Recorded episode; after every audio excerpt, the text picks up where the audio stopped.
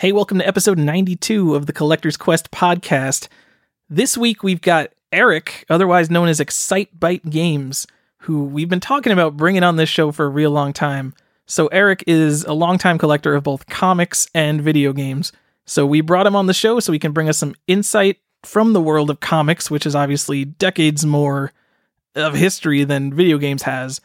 And so, what we're talking about this episode is different perspectives on how we can divide gaming up into different eras. So, right now, it's kind of divided into how people talk about retro games or modern games. And now that we've got more than 40 years of gaming history behind us, we're starting to think about how we can perceive periods of gaming history not just divided up by console generations, but in overarching eras, similar to how comics or baseball cards are seen. Of course, we're also going to be talking with Erik about his highly curated collection, his thoughts on what's going to be collectible in the future, all kinds of stuff like that. And Erik also let me know my intro music has been too esoteric. Johnny used to use some very on the nose intro music, but since I took over editing, he says he hasn't understood how my songs relate to the show as much. So, before Erik told me that, I was going to use uh, What's Golden by Jurassic 5, because Golden Age, What's Golden? I think that would have been a perfect song to use. But I'm going to rethink that. I'm going to choose something. We're going to do like Time of Our Life. I don't even know what I'm going to choose, but it's going to be great. Uh, also, give us five stars on iTunes. That helps out. We do this for free. So that's an easy thing you can do for free to help us. And here's the intro music. Don't know what it is yet.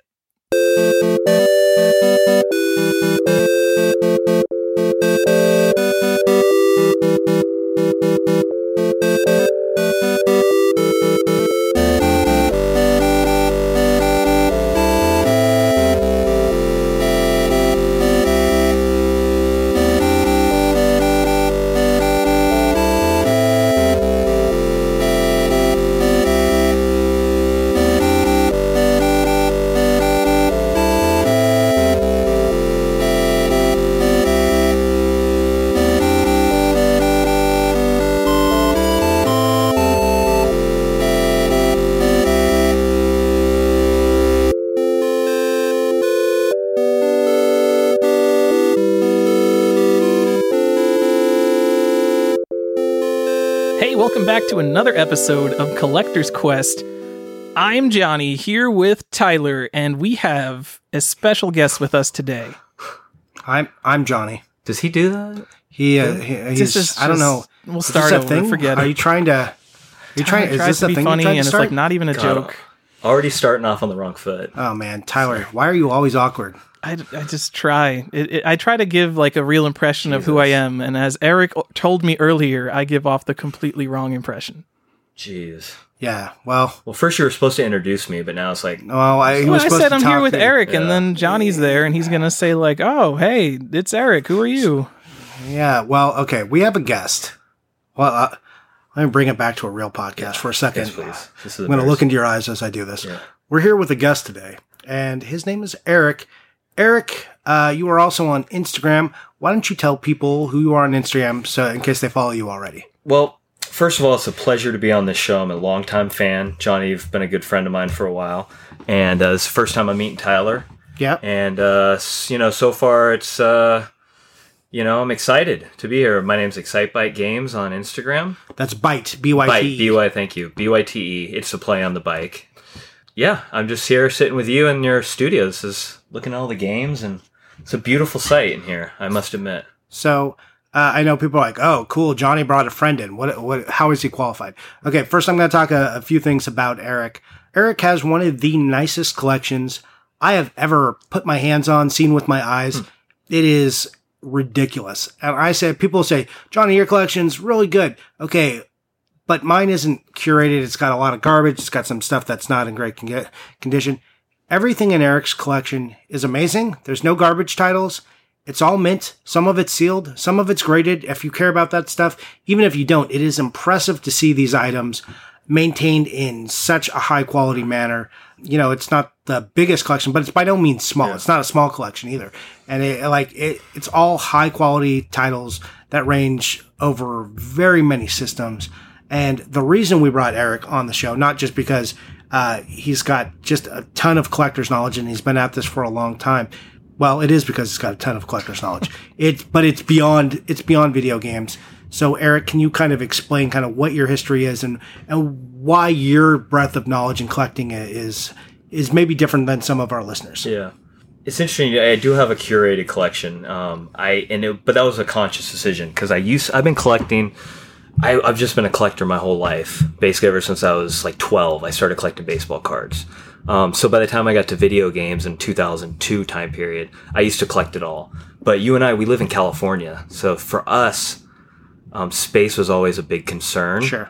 So f- probably up around like 2008 time period, I used to have store everything in my parents' storage. Uh, like they had a they have a st- big storage unit in the back of our place, and once I moved into apartments, I I didn't have space for it. Everything was in boxes, and I had to think to myself, how do I want to collect in the future? Do I want to just box everything up, or do I want to display it? And since we here in California don't have the luxury of having basements or big, large rooms generally, I had to um, curate it down and be a little more, you know, selective in my choices. But you, I mean, beyond baseball cards too, you're Yeah. Mm-hmm. you're a big comic book collector too. Still to this day, a big comic book collector. Yeah, I'm actually getting kind of back into comics a lot.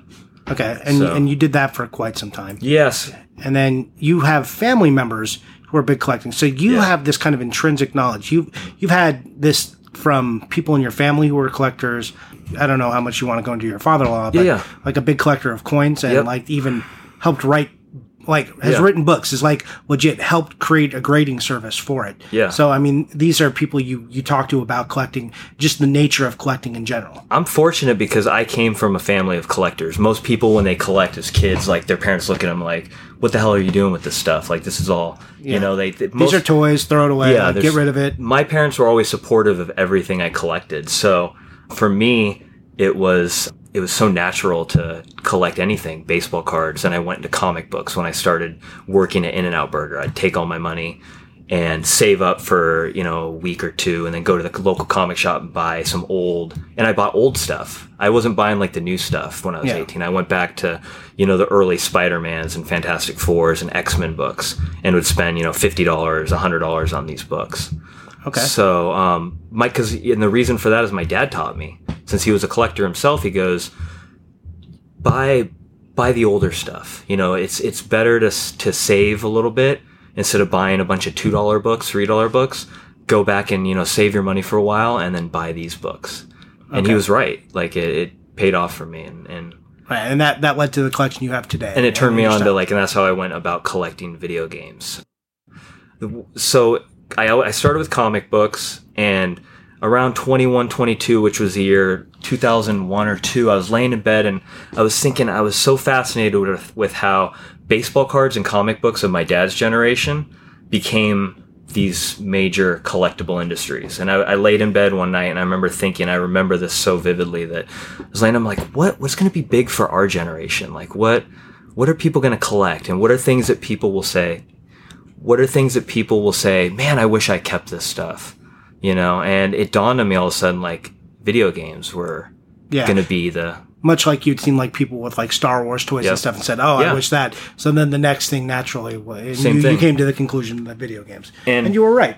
Yeah, and I, I remember thinking, I'm like, and the first game that popped in my head, not Super Mario Bros. is Bart Simpsons versus Space Mutants. I don't know why. I just thought I'm like, I want to buy one? that game. Yeah, I thought I loved that game when I was a kid, and I want to buy it. And back then, though, I went, what's what could I? How could I collect it? And I went, I'm gonna collect it exactly how it came in the store, sealed. So I went on eBay. I don't even think I had an eBay account at this time. My dad had one. It was in 2001. I, I became an eBay member in 2002. And I went online and, and looked for it. And this was when eBay was just purely auctions. And they did have some sealed stuff back then. And I bid on it. I think I bought it for $30 or something at an auction. And I was so stoked. And I had to send away money order. This was even Yeah. before PayPal. Yeah, I don't know if you remember that. I do. I remember pre-picture days where you had Yeah. to had to gamble. I've been an eBay member since '99. Oh, wow. Yeah. So yeah, uh, first thing I ever bought on eBay was a Darth Maul figure Mm. from because you could not find Darth Maul in the stores, and I was like, oh man, st- new Star Wars movies. I just want, I just want a Darth Maul. Yeah. And just like Bart versus Space Mutants, that Darth Maul figure's super collectible now, right? Yeah. hey, we're new collectors. We didn't know. Yeah, you know? I didn't know what I was doing. Uh, yeah, I shortly after the prequels gave up all Yeah. of my Star Wars Yeah. figures. I wonder why. That damaged me as a collector entirely. Yeah.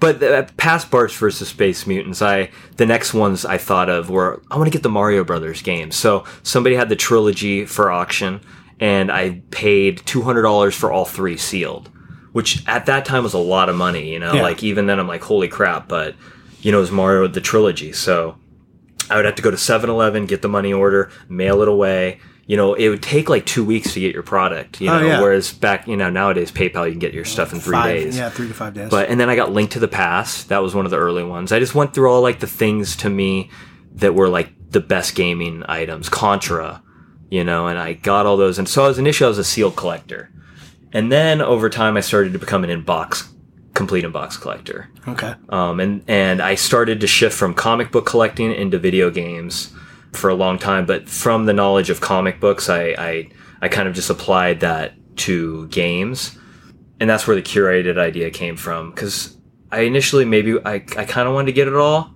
but I can't. I couldn't fit it. You know, I can't be like Yeah. Johnny has like he's a set collector and he has a space for it. I had a closet. You know, that Yeah. was my But storage. yeah, but your collection, like I said, super great, uh, amazing. I, well, I want to talk. I want to give a few more stats uh, for the listeners so we can kind of talk about those things. Uh, but I, I also think Tyler, maybe you agree. Should we should we tell them what the episode is about now? No, let's let's just hold this off. Let's let's keep Hold, them hold, hold them. guessing as long as Yeah. possible. Yeah, like what does this have to do with everything? Want to say in the headline? yeah. I'm click it. Well, I, I haven't decided what, what Yeah. our clickbait title will be for this episode, but we're talking about ages, and that's why the comic book stuff is Mm-hmm. is super relevant to me. And we're at an impasse right now in video games where it's either modern or retro. And that, this is just my thoughts on it. And I, I've kind of shared this with the guys, and I haven't heard their independent opinions yet. But I think that does a disservice to collecting because right now you have modern, retro, an Xbox game is talked about in the same breath as an Atari game.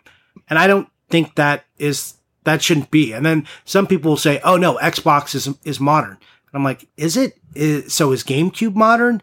People don't exactly know. And mm-hmm. comic books figured this out kind of early, I think, that they had to start talking about you know what what this is as an era of mm-hmm. things. So they they came up with ages, and we we expressed this idea. And I I mentioned on an episode I had a perfect person I wanted to talk about that with before, and that was you. Yeah. So I want to just kind of explore that idea on this episode. Hear your guys' thoughts on it. I'm curious to hear our listeners' thoughts on it. What what defines those ages? How many ages should there be? And how does it move going forward? Because at, at what point are we going to say is is retro just whatever isn't current and is everything that's current then modern like Yeah. how does that how does that work? And like we can't use term like you can't use art because it's not a particular style like art term. So we can't say oh this is postmodern expressionism Yeah. Uh, because that doesn't exactly work for video game collecting. So how do we calculate is it something like ages? Is it some other calculus that we we haven't de- defined? But we're going to get into that. So, Johnny, can we start with the definition of retro and how it's completely inappropriately applied to old video games? Like how Uh, retro means like imitating a style of the recent past, and somehow Well- it's kind of been conflated with the word vintage. Yeah, I mean, but that's fine, right? Like, do that? That's just a semantic argument, and lang- language is a fluid item. I, I don't get caught up on that stuff.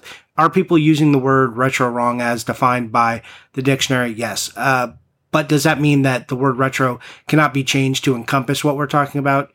No, right, so I mean, mean if we're. Uh, making up definitions for words, then fine. I guess we can do that. well, but it's still no, wrong uh, when people. all no, no, Tyler. All words had made up definitions at one point. That's how they got, and then they all got new definitions. That's why you see a definition of words got like six or seven, or it's been errated, and like why people keep changing, Yeah. changing what the definition of things mean. That happens all the time. That's Complete in that's how box means language cart, works. manual, and uh, box. You don't have any of the Yeah. inserts, poster. It doesn't matter. Complete in box, Johnny. Fluid language. That's true. yeah, that's fluid.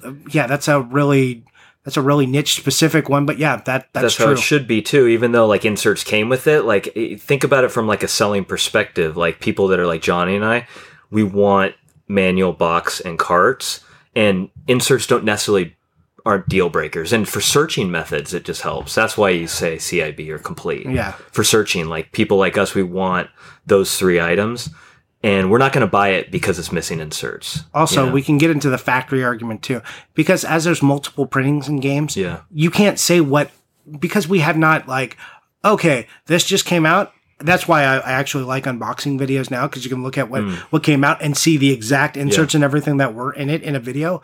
But we don't have that from the 80s. No Yeah. one broke every single revision out of it. Oh, did that revision A ha- have the same insert? Oh, this came out of the Mexico factory versus the Japan Yeah. factory. Did it come with the same poster?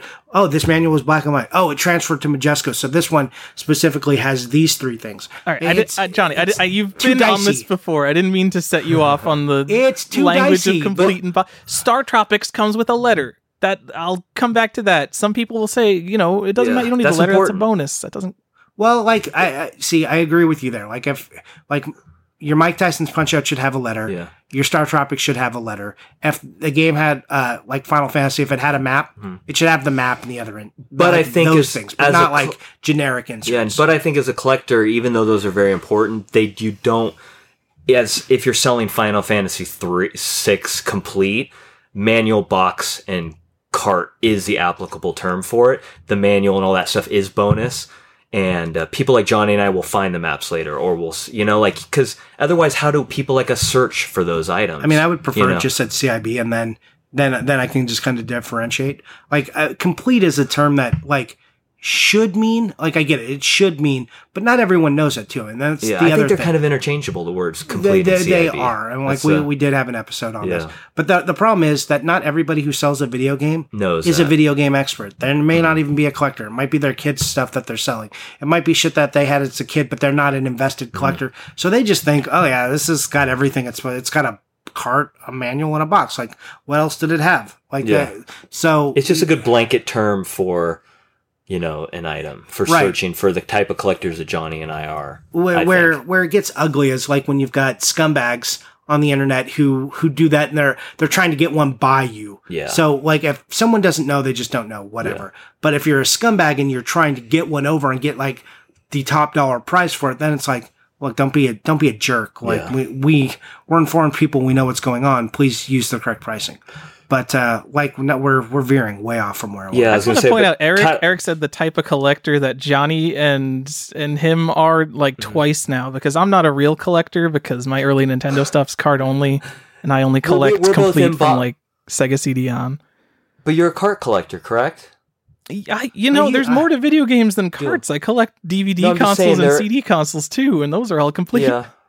I'm, I'm when we see you're right. When we say it I'm thinking of like the boxed you know like Nintendo Super Nintendo you know N64 and you're right Genesis you know Sega CD those things are and there's people that are cart collectors that will collect those. But yeah like Johnny and I are in box pretty much for everything. Um, but you are a cart collector for the old carts. And this goes back to the ages though that we're talking about like and then for you Tyler I was gonna say um, I noticed that I think the term retro is a blanket statement for um, older things. But what we're the topic of this conversation is how do we, you know, define the time periods similar to what comic books do. Um, Yeah, and I think know. I think the idea is to get away from the term retro, so people aren't going around Yeah. saying Xbox 360 is retro gaming. I'm like, oh, that's real weird. When Yeah. But but in the context of history, twenty years from now, they will be looked at as retro. Well, so retro is well, a blanket term. Well, you know? yeah, that that it can It be is- a blanket term like that, but I, I mean, I think we There needs to be ages there- defined. so you can talk about it because, like, yeah, because right now retro is a moving target, right? It's just as we get older, Mm. Just the term retro just starts to swallow everything up, and that that's not correct because if we get ten years from now, are we going to talk about 360 games? Yeah. as retro games compared uh, like the way a Nintendo game is retro. And I don't think people have kind of thought about it. And, and I don't expect everyone to sit down and be like, I want to be super conscious about language and terminology. That's, that's not everyone's bent. Not everyone was like a, a comms major and geeks out about that stuff like I do. Uh, but I think we can start to socialize the idea of it or at least, Yeah. at least start expressing our opinions on it and see if anyone else agrees. I don't think I'm going to, I don't think I'm going to change anything Yeah, on no, this it's uh, not- podcast or anything, but I, This I is would just like to explore making that. people aware, and I think a lot of people talk about this stuff. That's why it's an interesting topic. Like Tyler, do you have an opinion on on what we're you know this this topic? Like what what would you what would you say? Well, I mean, in terms of dividing things up into generations, yeah, kind of in in terms of you know silver, golden, silver, bronze, and modern. That's how comics kind of yeah. go. So right Like, now, comic? people kind of, I think we got eight eight generations right now that people talk about, and they're pretty narrow in scope. It's basically, you know, uh, all the kind of consoles used to come out at once within like two or three year period. They would have their lifespan of like five to eight years, and then like the new great, awesome step up in hardware would come out. And that seems way too narrow if we're going to be talking about these games. You know, like 20 years in the future, we're going to be talking about Generation 15 games and compared to Generation 6 games. So, Yeah. uh, I don't I, I like when I think about games, I like to divide it up based on genres and when things came into being. So to start out, it was like the Wild West, and there was absolutely nothing. There was no concept of what a game was. And then we got really concrete into what a 2D game was. And it was weird for a while. And then we kind of firmed up into these really solid genres. And then 3D gaming came around. And then was, was weird for a while. And then it kind of firmed up into solid genres. And then in the modern age now, everything is just kind of the same and it's just sequels forever. And we've become total Hollywood. Uh, are we, or are we going to move into an era like, by your definition, then? What about virtual reality games? What about like you know all the the current VR stuff? Wouldn't you say that like the current VR stuff is much like you know early Sega CD stuff when it was when it was pushing that medium of of FMV and early 3D? It's a sideshow until it becomes the new thing in gaming. It's all just a sideshow. Like motion controls Well, I mean, aren't defining anything. That's just like a thing that happened But during. motion controls are in lots of games now. Like that's just inherent. But like the the reason that modern games are the way they are isn't because we we got motion controls. It's not going to be because we got VR. Games are suddenly going to be different. It's going to be uh, unless something changes, we're going to have the same types of games, but now we're wearing a VR headset with motion controllers. Yeah, I, so you would say that VR is the same thing as 3D gaming? Because I, I think I would disagree with that. I, w- I would say the way, like the way you interact with a VR game versus the way you interact with a 3D game is so different and s- like such a different experience that they couldn't possibly live in the same world. I don't think they're the same thing, but I wouldn't say you could base an entire era around something where there's, you know, how many actual retail VR games are right now on the PlayStation 4?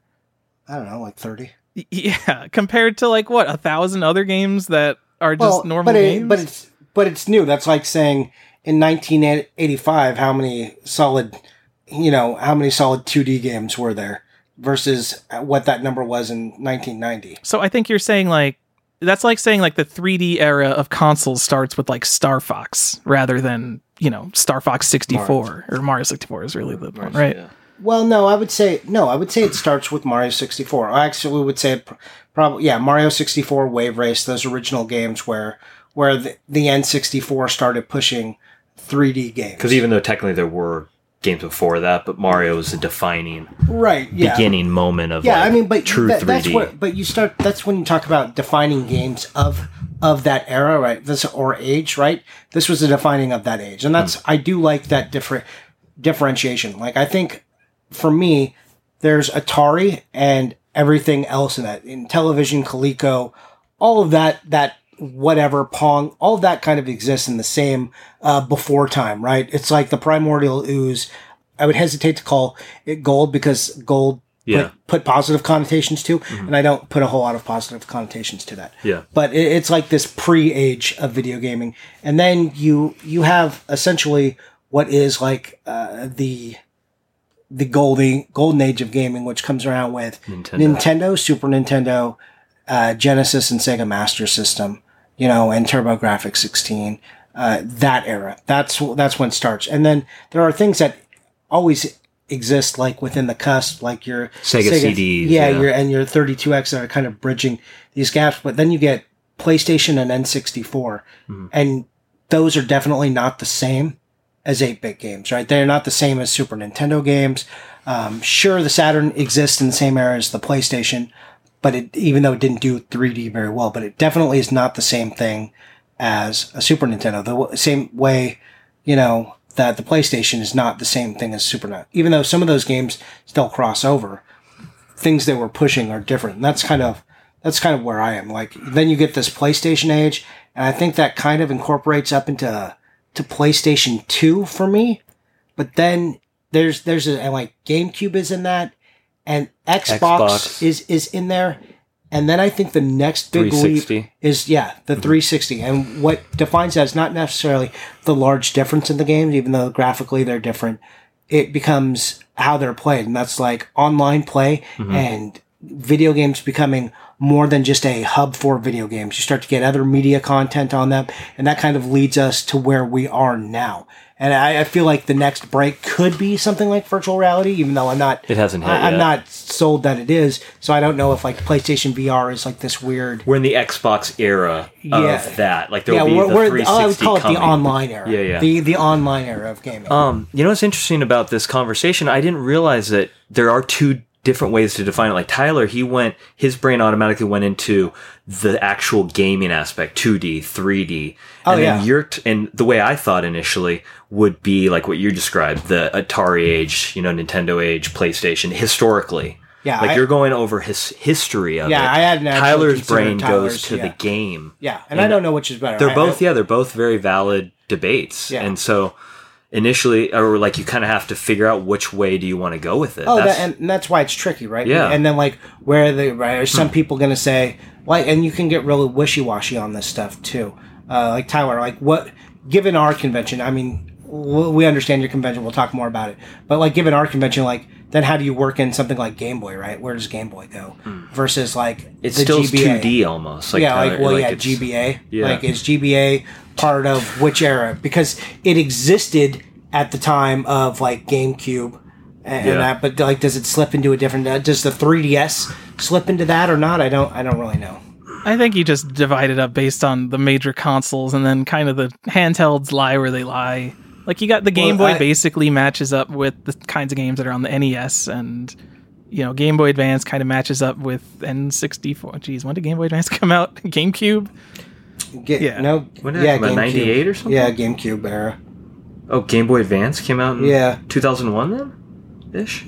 Uh, think so, yeah. well, yeah, Yeah, yeah, had, yeah, be it had right. to be right, Huh. right then. Uh, yeah, because that's like the first time I, I got a portable system and I had a GameCube at the time because you could connect. Yeah. Metroid. Well, okay, so this is why comic books are interesting to kind of add into this conversation because they do have there's a reason for the golden age, the silver age, the bronze. Um, there's a historical like story behind it. So what we're trying to do is figure out, like in games, is do we go based on the history or do we go based on the actual like gameplay? So for comic books, the the golden age was defined as 1939, the dawn of Superman and superheroes in general. During World War II, people were excited to see these, you know, beyond normal people, you know, fighting. Oh yeah, well, you, Hitler yeah, you get Captain America. Like Yeah. one of the most famous ones is Captain America punching Hitler. Yeah, Everyone loves one. that. Yeah. Uh, Well, so Um, hold on so- before we even go into the golden Yeah. age. Like, golden age isn't the start of comics. There's still the primordial ooze age that we talk about Yeah. with all the garbage. So what's before that? Yeah. And that's the thing. That's where I think games tie into comic books because Yeah. What is that? Atari What is is age called? Atari is a primordial. It's kind of Yeah. what you So said. what, what like, is that? What is that in comic It was called the I think the Victorian Age is what it was called. Really? Yeah, I'm I'm I'm not 100% sure, but I think it was the Victorian Age of It was of just it's books. just this kind of age where everything was coalescing Yes. until you could get a shining moment where you could put a pin in it and say, "Here's our marker to move forward." and there were a lot of progressive comic books that existed before Superman. Nemo, you know the game Little Nemo in Yeah. Dreamland. That character was a comic book Well, uh, I- character that existed in 1901. Yeah, well, and all the like weird pulp stuff that Yeah. was around like back then, all the, the, the like old horror, like the pulp Yeah. horror comics, so, like the the Penny Dreadfuls and everything Yep. that were back in the day. And it was just the reason the golden age is defined as a golden age is is when the general public was aware of comic books. Right, that's They why I said that, that moment you can put Just a pin in it and, and identify this Yeah. is the thing, and that's And why I even- say Nintendo. Not and even though Atari. Atari did that too, they also destroyed gaming. Yeah. You know, like they literally, if it wasn't for Nintendo coming back and causing a resurgence in America, we Americans wouldn't play games. In Yeah. '83, the whole market dumped out. Well, I, So- I, I think it's interesting too. Like, I, I think you could even call it the Atari age, even though it like, Yeah. and like clearly there there's websites that have thought about this too, and like obviously those guys were comic collectors. You had the Atari age, and then you got like Nintendo Mm-hmm. age, and then you know, um, whi- which you could use to define it. Though that's unfair to Sega. I mean, I wouldn't call this the Xbox age or anything, but I think some people would. Like, But like would you said, by the it's defined by the most popular thing. Right. Like the golden age for it was DC. DC was dominating. Superman, Yeah. Batman, Green Lantern, um, Aquaman, Flash. But there was also Marvel, and before Marvel was called Atlas, they were making comics too at the Yeah. same time period. Captain America, Human Torch, Submariner. But nobody really thinks when you think of golden age, you think of Superman and Right. Batman. Yeah. So it's just like like with games, when you think of the Nintendo age. The reason it's called the Nintendo age is because they were the dominant force at that time. like- Sega was great. Sega was great, and Genesis challenged them, but really, that's mm-hmm. that was Nintendo's era. And then like when you get into this next age, even though it could PlayStation be defi- age, well, yeah. even though it could be defined by like what N64 did, because it was a game changer. As much as I hate that garbage console, uh, but it that age is still the PlayStation age because really PlayStation. Uh, was the most dominant force, and they they did what they did to change gaming, right? Yeah. even though Nintendo was Nintendo was still far more innovative at the time, like rumble controls. Whether you believe they stole that or not, you know, and a lot of their 3D modeling and their thumbstick and you know had analog controls. But still, I would you would you just define it by PlayStation? Tower? Yes, because there was such a disrupt in the market and going for comic books. When you think of Silver Age, you think of Marvel, the Marvel Age when Spider Man Yeah, and all those characters came out. Because out. what happened was DC actually technically defines the Silver Age. It was it was Showcase number four. The first Flash came out in 1958. Um, but the, truly, when people think of Silver Age, they think of Marvel Age, and the reason is it, would- it if we do define gaming and call it the Sony or the PlayStation age, it's because remember what Sony did to games. Like Sony and Nintendo initially were going to make a disc-based system. Well, originally Sega, Sega even had a deal with Sony before them, and then it went to Nintendo. Yeah. and both of them screwed. So Yeah. it, it's amazing that their downfall was created by Yeah, by by, them trying to screw. Both of them trying to screw Sony led to this, and Yeah. the and the Panasonic. Uh, Sweet, sweet Panasonic So historically, it's such an amazing time in gaming to realize that out of the ashes rose this fantastic new system that defined gaming so much.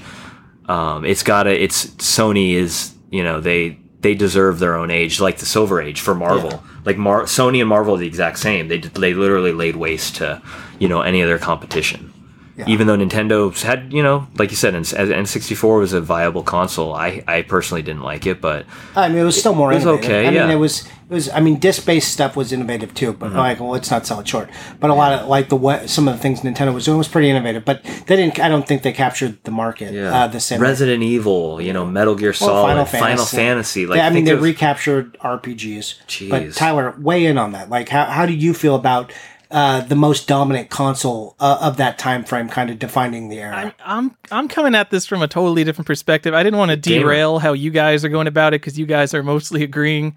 I you guys are talking about like this Atari era, like Atari is the same as everything that came before it.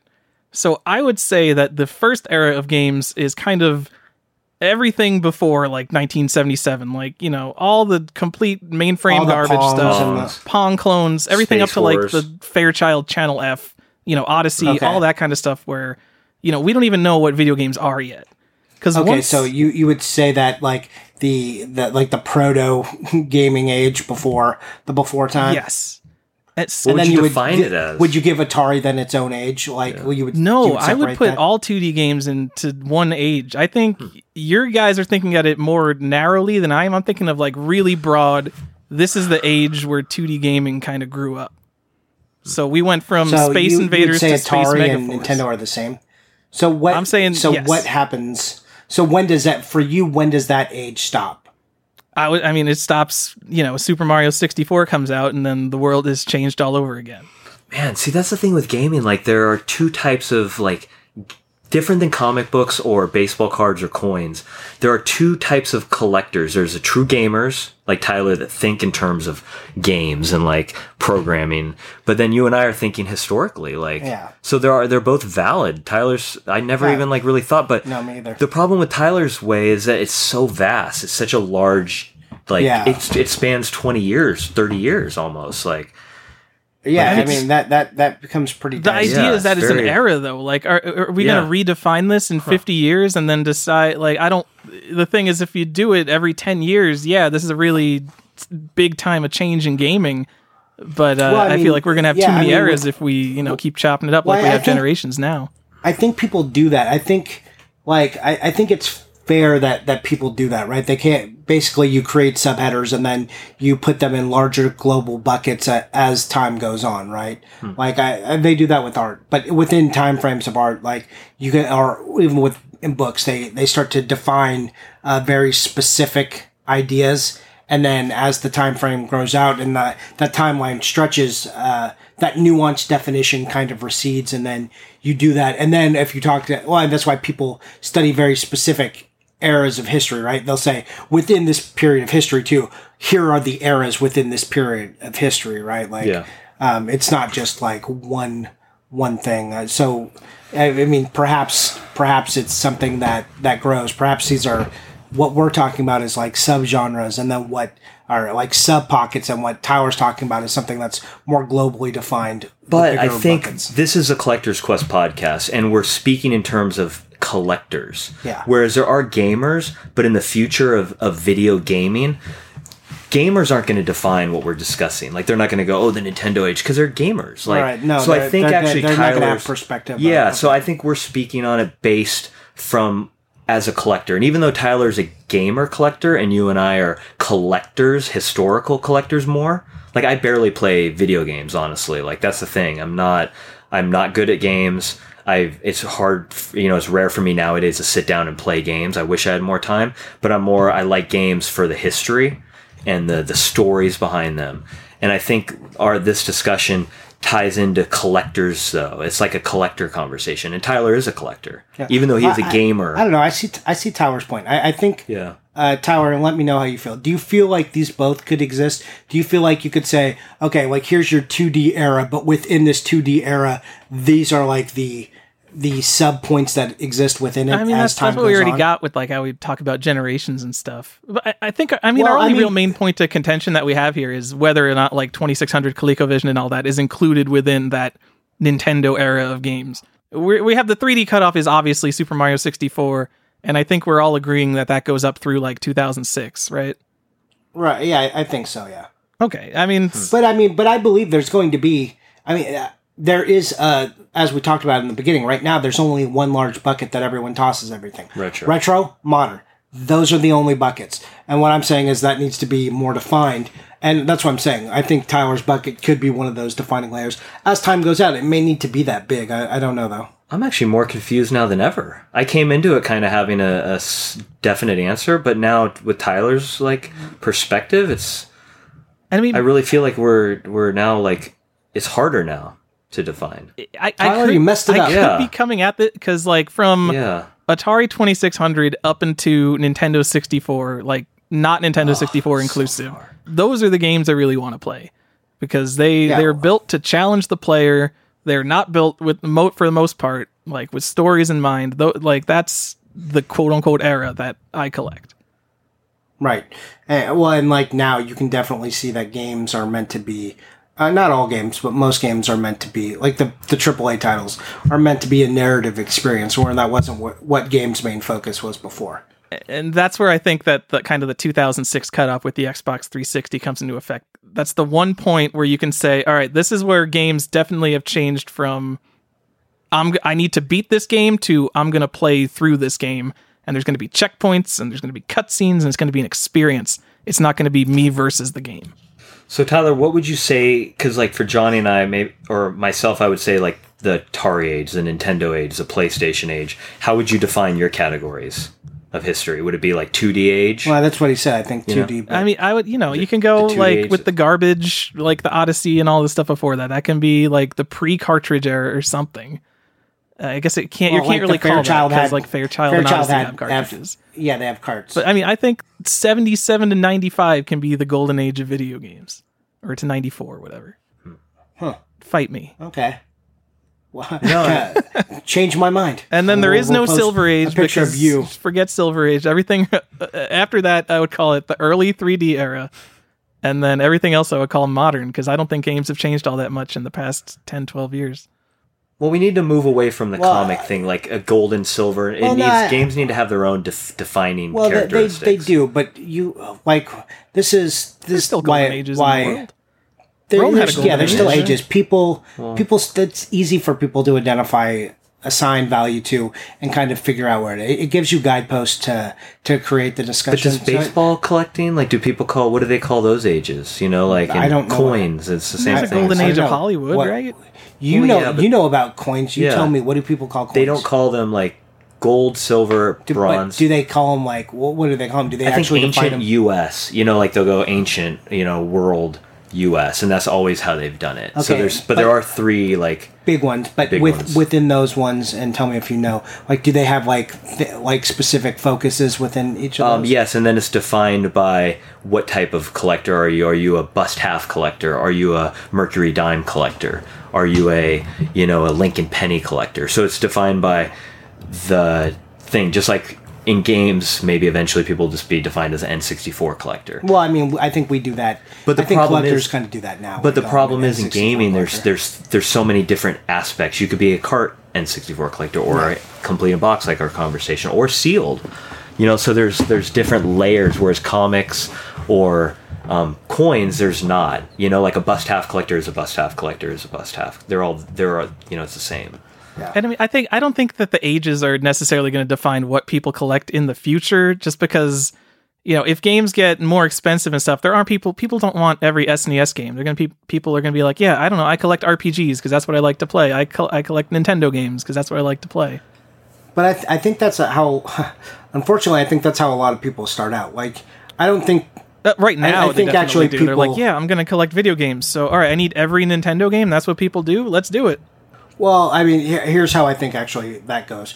People go, I like Nintendo. I, I think I'll, I'll I'll collect n- my nostalgia pieces, and then I go, you know what? I think I could collect every Nintendo game, and then they're like, nah, I think maybe I'll, I'll stick to, to just the games I like, the types of games I like through all these different eras. I, I think there's a lot of genre collectors. Like that's that was like an old episode I did where I talked about like lots of different like specific collector types. I mean, there's archetypical collector types just everywhere um, who who transverse systems and eras, but I, I don't think that's necessarily wrong. I don't I don't think that needs to be classified here. I, I think you just need to a better way to define retro versus modern because that that bucket is is too big and it's the the moving target on it drives me insane. Because like I'll never be able to like because if you tried to have that conversation and I've I've said this but like if I'm trying to talk to you about Nintendo and you're like, "Oh yeah, I'm a I'm a retro collector too. You want to take a look at my Xbox stuff?" I'm like, "No.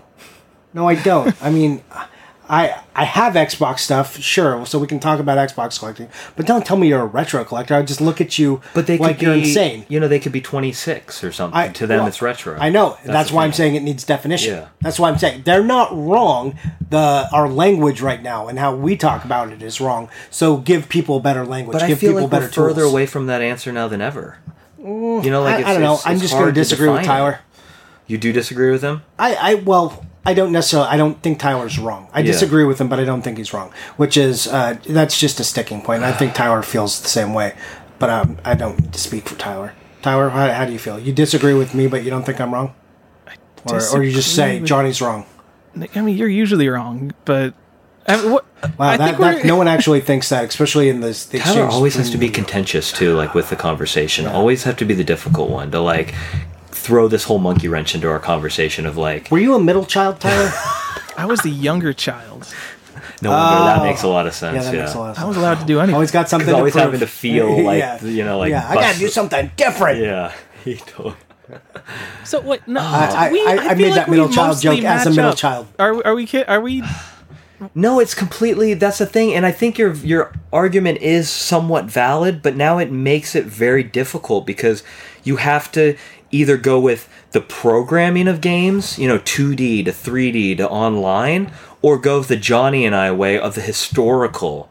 I- You know, but- like we're they're two completely opposite. Either way, right now we're agree- coming we up with agree four where the, eras, where right? the breakpoints are. We agree mostly where the breakpoints are, Yeah. but we don't necessarily agree where the breakpoint should be defined going forward. See, like, do you can you think of a thing that would cause a breakpoint going forward? I, I just think VR. Uh, I think digital too. Like I think I think the future of gaming this when, when industry cards go away or we- discs go away. Yeah, we pretty much are almost at the end of like potential collecting. Aside from place things like limited run creating like collectors pieces. I think 20 years from now all gaming will be full digital.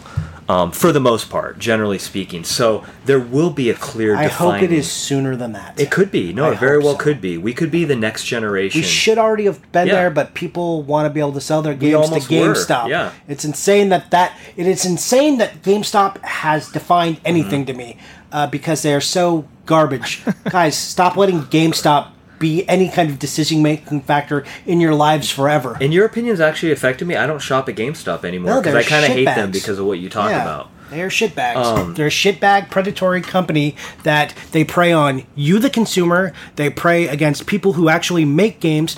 They are the fucking worstest. But as a, from a collector's perspective, like you said, they've kind of uh, allowed the physical medium to carry on into that, this like, generation. Yeah, they, like they, the reason we they still, have done that, but there would have, but but you know this. Yeah. The market defines demand, right? So the demand is there. So if the demand was there, someone else would have come and they would have done. They didn't need to be a GameStop to do that. This could be the last generation, though, of physical media I for the most part. I hope so. So gaming will have a direct cutoff. Eventually, people you because you're not going to define as collectors in the future like oh the digital age like because you don't collect it. You're not going to unless you have a physical like a card. Yeah, I, that's So- that's why I kind of like the like whatever the dominant console was, like Yeah. just calling it their era because they, for whatever reason, they won. Though people will contend whether 360 did or not, but I I, I still think it did. I and that think ties 360 into did. that ties into society too, like the Roman age. Yeah. Even though there's other, you know, the Greek yeah. age. Even though there's so many other countries, like people historically look back and go, you know, the age of you know yeah, Europe to, was, to the victory goes the Yeah. spoils. so So what you're you're saying that 2000 so you would call 2000 like uh, we're agreeing 2006 is the breakpoint or Xbox 360 is the breakpoint. You call that the Xbox age though? Yeah, I would call it the 360 age. Yeah, yeah. Even though they were they were rising. So what up was the most popular console that came out in that age? uh, still the 360. Was it the yeah. Nintendo Wii actually? Oh, I guess Looks that's like fair. they won, so it's Nintendo Tech- Wii age. Well, Sorry, but they guys. didn't. No, no, they sold more consoles, but they did not sell more games. But also, they didn't win the the like the Mind share. the. Yeah, They didn't win the um the what they did like for online gaming and how revolutionary that was. So, They brought the same experience from PC to consoles. Revolutionary. Nah, I'm but just it but it also it popular it pop culturized it. Just Well- like how um, for comic books like Superman pop culturized comics. Like there were comics before, like we talked about, but but PC there was you know online gaming, but the general public wasn't fully aware of how how powerful online gaming was, and 360 did that. So that's kind of why it, will go down as a very. Um, and I personally don't like 360. You know, I never I wasn't a big 360 gamer, but you got to remember how how powerful it actually was, and and the importance that it had on gaming's legacy and the future of gaming.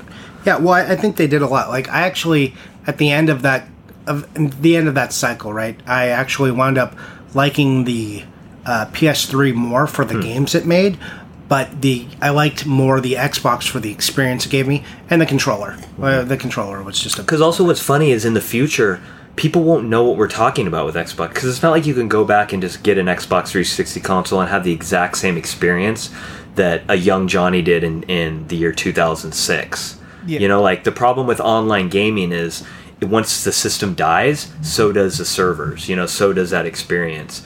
But the mem like the legacy that it created is what's important. You know what I'm saying? Yeah. Well, it's so for now, like right now, uh, what is this age? Like, I, I question whether Xbox, Nintendo, or uh, PlayStation are actually winning right now. Is this actually the Steam era? Like, I is this the Steam era of games? We're at where the tail end of the still the Xbox 360 age, Well, the yeah, Xbox age. Well, yeah, I'm- it's weird to base an age on one console when it's like we're not. No one has an Xbox 360 anymore. You know, like PS3 or PS4 is kind of like that's the dominant console right Well, that- now. that's not true. Everyone who has got an Xbox One pretty much has a 360. Well, sure, they, they And still have a 360, but it's like, you know, saying something is the Atari age if you want to go to that. It's like, cool, Atari kind of had one shot at things and then they fell off. Calling something the Nintendo age when the NES came out, though, that's, it's like Nintendo's most popular one, or, you know, I don't know. Did we outsell NES, right? So calling that the Nintendo age, I feel like is selling short how Nintendo still exists, kind of. Well, no, I just think I think like uh, you know, it, it comes down to victory, right? And like you, you said, mindshare, and I I think that's really it. No one really perceives the Wii as the thing that that did it, and like Nintendo took a new philosophy to gaming with the Wii when they saw they could no longer really compete after the GameCube market, so they they switched strategies. Hmm. So like I, I don't know if they kind of exist in this kind of otherness era, but like outside of that. But I, I think it's not unfair to to let whoever was the victor call it. But I, I don't know if we're beyond the 360 era. But if we were, I, if, like, is it going to Steam? Is it going to to the online models? Uh, you know, This could be the last age almost before digital. Like, and maybe it's digital. maybe maybe it's unfair to call it the Xbox 360. Maybe maybe the era is actually just defined by the online That era. Of okay. games. So that has two syllables. I was going to say from a practical standpoint, the Xbox 360 era just has way too many syllables, and no one would ever say that. Yeah, Yeah. I think it should be called the Xbox age, though, kind Well, of in a way. well, And- I Original Xbox kind of ruins that, though. Well, I But- I think that's why I, I don't necessarily agree because I don't think any there was a clear winner during any of that. Yeah. Really, um, that's why I said like initial. Uh, there's things about the PlayStation I like. There's even things about the Wii that I liked, and definitely things about the 360. But really, what defined that generation for me was online play. That was Yeah. It was a new way that I played games. But that's And, why this conversation is so difficult because the reason we don't to this day call it anything specifically, it's just freaking way too hard to define. You know, you can't, and I don't know if it'll ever be definable. That's the thing, I because I've thought about this for a long time. I've always thought about this topic, and I still to this day cannot fully pin down an articulatable, you know, understandable definition for any of this. It's not easy like how gold, silver, bronze, and modern are. You know? I, I, I think I feel fairly comfortable with with where I stand. I know you do, but in the in the context of every collector kind of being on board, you know what I'm saying? If Like, everybody just listens to me, it'll be fine. well, maybe, but everyone in, in in the other collectible industries, they all like it's just a universal thing. They all know it, and it makes sense. Well, I this mean- doesn't make sense. Well, no, I, I think, I, I I think if you you have to loosen up your grips a little bit and like what your definitions are, just a little. Uh, So, like saying to the victor goes the the spoils, right? If we're defining like that, I think it's fine to call it. But what happens when there's no clear victor? Which is what I think happened. To, which is currently happening right now. So this is just a fine. if there's a new thing that comes along, like let's say uh, in a year or three years, whatever, consoles really just kind of go away because they're fairly unnecessary. Tyler and I talk about this, Yeah. and he'll tell you how every console is just a stupid computer except the Switch, anyways. Mm-hmm. So is are we just in the Steam age then? Like, did Totally. Steam just totally nail it, and that's really the kind of gaming experience people want? So we'll just call it the Steam era. Like well, the future forward. will define that too. Like looking back on it, we'll all ri ri- go and like everything will become like that, and we'll go, "Wow, this was the this was what kind of started it." Right. So right now, it's hard to define because we're in kind of that yeah, age we're kind still. of in it. So that's why I think calling it the online era is Yeah. fine because that's the defining thing. There was no winner. The winner was online, really, right? Yeah. And that inclu- that encompasses things like Steam because Steam is a thing that is uh, real and like I know we neglect it because this is really collecting based. But as far as uh, people who play games and define that, Steam isn't really a thing because you don't really buy a physical object. Do you guys have Steam? Either of I you? do, yeah. You do? Yeah, I, I, I mean, I don't use it that much. Oh, you guys both Ti- have it? Yeah, Yeah, Steam us, is huge. I've never. I've, I yeah, don't even know Steam what it is looks like. yeah, Steam is gigantic. Wow. I mean, because you don't play that much. Yeah. but Steam is like a ridiculous So- juggernaut of a thing. It is a viable. You yeah, Know. yeah. It's basically, uh, it's basically the PC console. So it very well could be like right now. Maybe it could be the Atari age, Nintendo age, PlayStation age, and then almost a Steam or online age. You're Yeah. thinking? the Yeah, think modern online- age until something better comes or along. yeah, that's fine. mean, but that's, modern that's could- fine too. yeah. It's just like everything you say. Like if you say Xbox, I'm going to think im- immediately the original Xbox. Because if you say online, like I'm going to think you know EverQuest, Unreal Tournament, and Burnout Three are the games I play online. So Uh, this is what I'll. I'll Well, I mean, that also doesn't sell short things like. I mean, also uh, if we're kicking it, click, keeping it specific to collecting, then you can kind of weed some of that stuff okay, out. well, hold But on. If you're just You were talking keeping it specific to collecting. Let's go get a real big box PC collector on here, and they will fight you about everything, especially the online thing. They'll be like, "Whoa, Neverwinter Nights came out in 1985 But or I think- whatever." Yeah, well, and it was it was like ninety five, right, or ninety seven. I had Neverwinter Nights. But like what I said, Tyler, it's it's PC always was ahead of the curve, and they were always way ahead of their time. But the per general population was not aware like it's it was only such a small like part of society that was actually that ahead of their time playing PC games.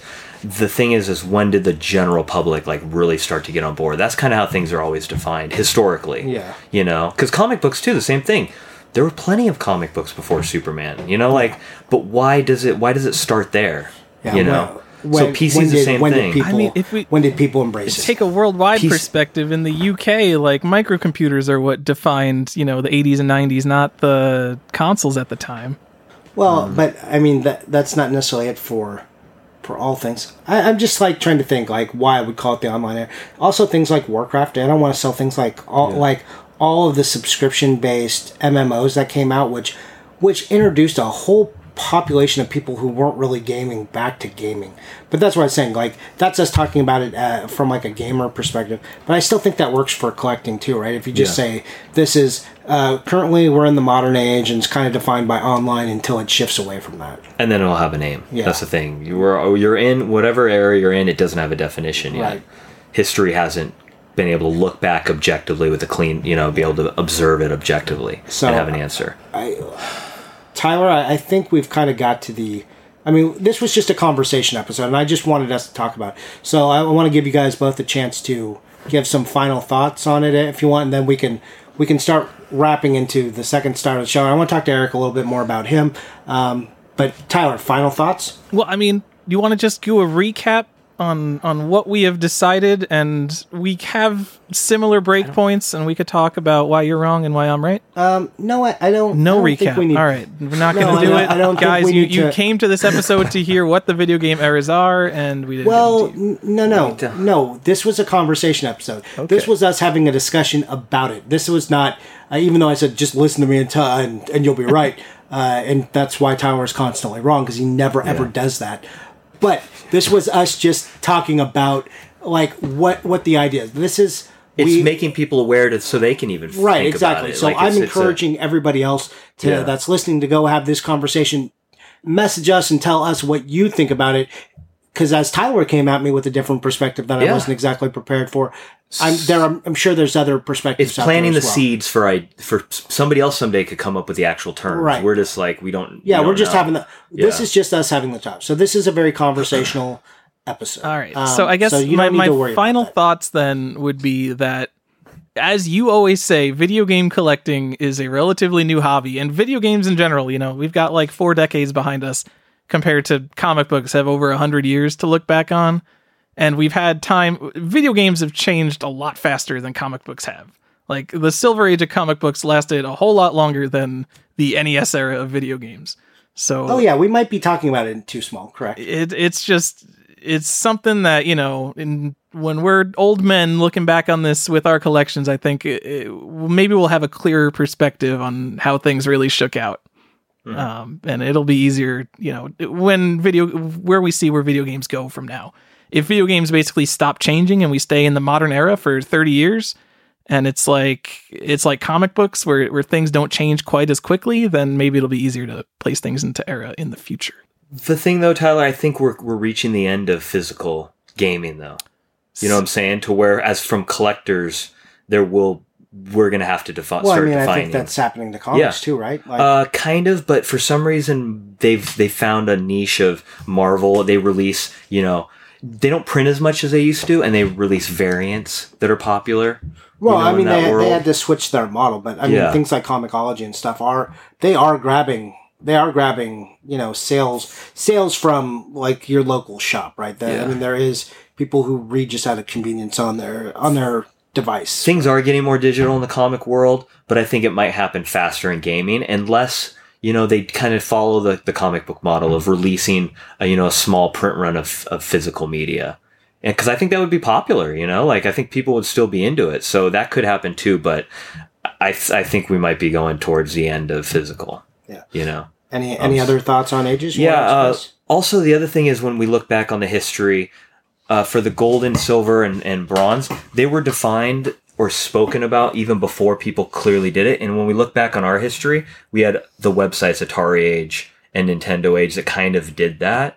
So in a way, they were kind of the first ones, and it was it was a, a cultural phenomenon. Well, I think those guys that. were like comic book guys. I just think those were like comic guys who kind of saw what that was like and probably But- applied that kind of knowledge already, Yeah. that inbred knowledge in. And I think, spit it but. I think those work like in, when you look back on the history because gold they were all spoken about before, but it wasn't fully defined. But it was defined by people that knew the collectible world. So historically, we're all going to look back, and Atari Age and all those things might not be around in the future, but they were a part of the history of collecting. You know, Yeah. and there was there was that time period where we all spoke about it.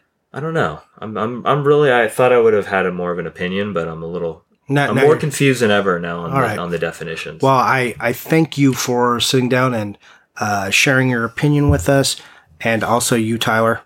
I'm just Always, here. even though he, yeah, you're just here. to throw a monkey wrench into everything. Yeah, it's fighting us I'm all sorry, the I disagree. I don't think that gamers and No. collectors have to have different ages I didn't. I don't think we because said that we're they had coming to. from from different perspectives, though, and I don't know. Yeah, All right, I don't think they. know I don't think we agree. I don't think we disagree with you there. I don't think there needs to. We just need to have a definition. But that's it for that topic. I hope you guys are as interested in this as I am.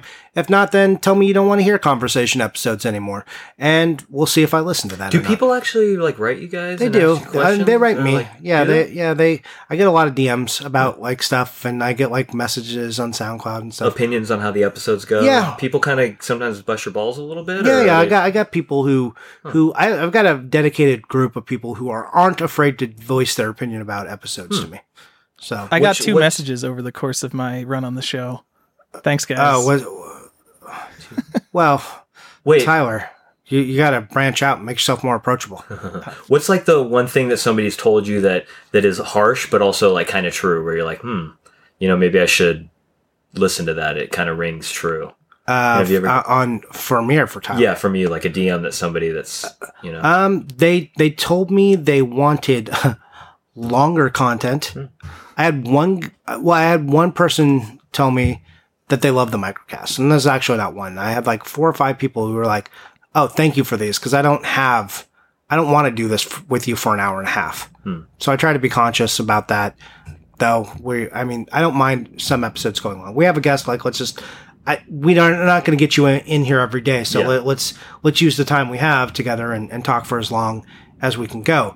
But um, yeah, I mean, there's some things like in our first couple episodes, I took everybody's criticism, not personally, but I took it to heart. Like, I didn't know my audio channels were totally jacked up, mm. and you could just hear me like breathing into people's ears, which is a little gross. And like, that's not exact, but I was new to it. I Yeah, yeah. wasn't like, Understand. I didn't know how to do it. So now I think it's less criticism about that. It's like, oh yeah, I liked that type of episode is really the stuff I get. Like, oh, I want to hear more of this. Like, I know people want more finance episodes.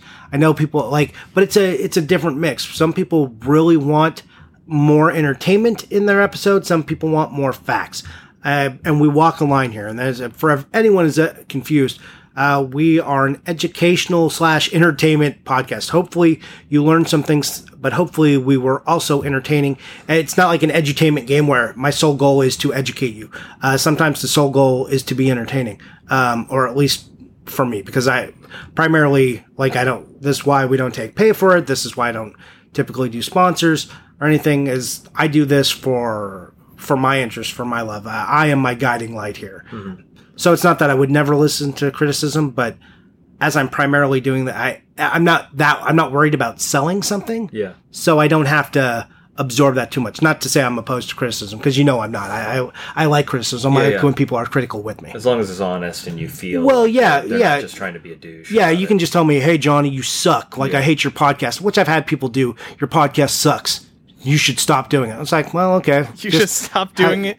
I think nobody people should enjoy that? this because it's not to my taste. Yeah, well, and I get people who who do that. I get some direct men- messages like, "You're a fucking asshole. I don't know why anyone listens to you." I'm like, "Well, that's harsh, but okay. Uh, I have a nice life. Like, I mean, I'm not personally offended. Like, I should be, but whatever. There's always going to be people who are like that. Personally, I like the episodes as an outside listener. You know, I like the. I see. I feel this episode is almost a little too heavy on the like the the education or content. Like I love it when you kind of go off on your little tangents, or you and Tyler battle back and forth a little more than even this episode. We were, Well, this is kind of a different style episode Yeah. than we've ever done either. Too like we don't have that many conversationals. This was this was like a, probably actually the first that I would define that's just like this. So it's a little different. yeah, We were trying I something love it here. when you like go off on your voices and your rants. And I- your- you know, I don't do the voices as much as I used to. People people do tell me I don't do the voices enough. I don't know. I don't know why people. Uh, I, they're not particularly great or anything, but people like them. that might be why though, because they kind of suck, but they're like funny. Oh, thanks. this this guy, like, man, Erik is a compliment uh, and a backhand all in one. It's always the backhand. Oh yeah, you should do them some. You should do voices more. They kind of suck, but I think that's why people like them.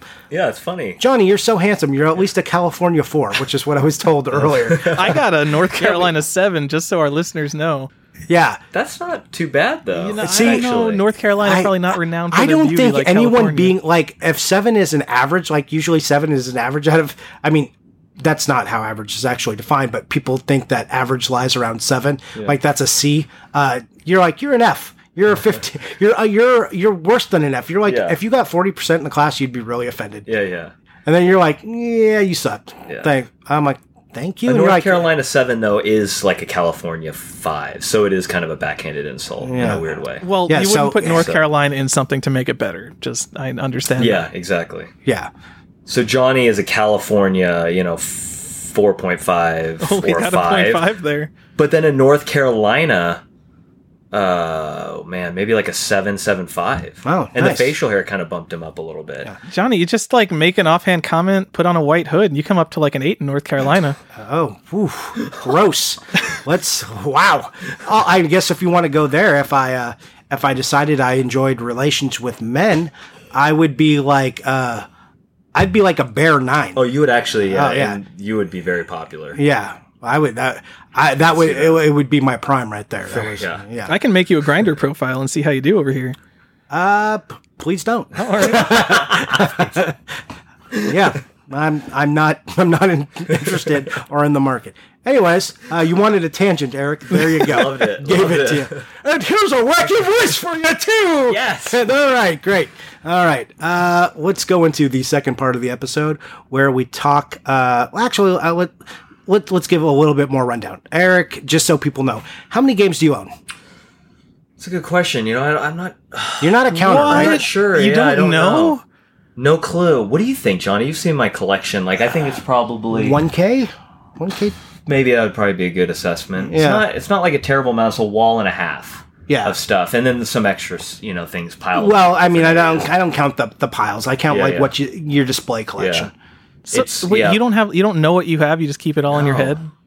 Yeah, Er- yeah. Erik is like, see, he, he's really weird because he is like, he's such an elite collector. He has so many good, Not beautiful. elite. You, you know, you you have just- so many beautiful, high quality titles. This is the thing. I've been collecting since 2000, like two time period. I know. and it, and and and I and I've I had to like whittle down and then kind of like change my style. Always picked up the good stuff. And it's conscious. It's a conscious effort. I used to have like tons of stuff. Did you get And rid I- of that Bit Trip, Bit Trip? What's that? The the Game Boy game?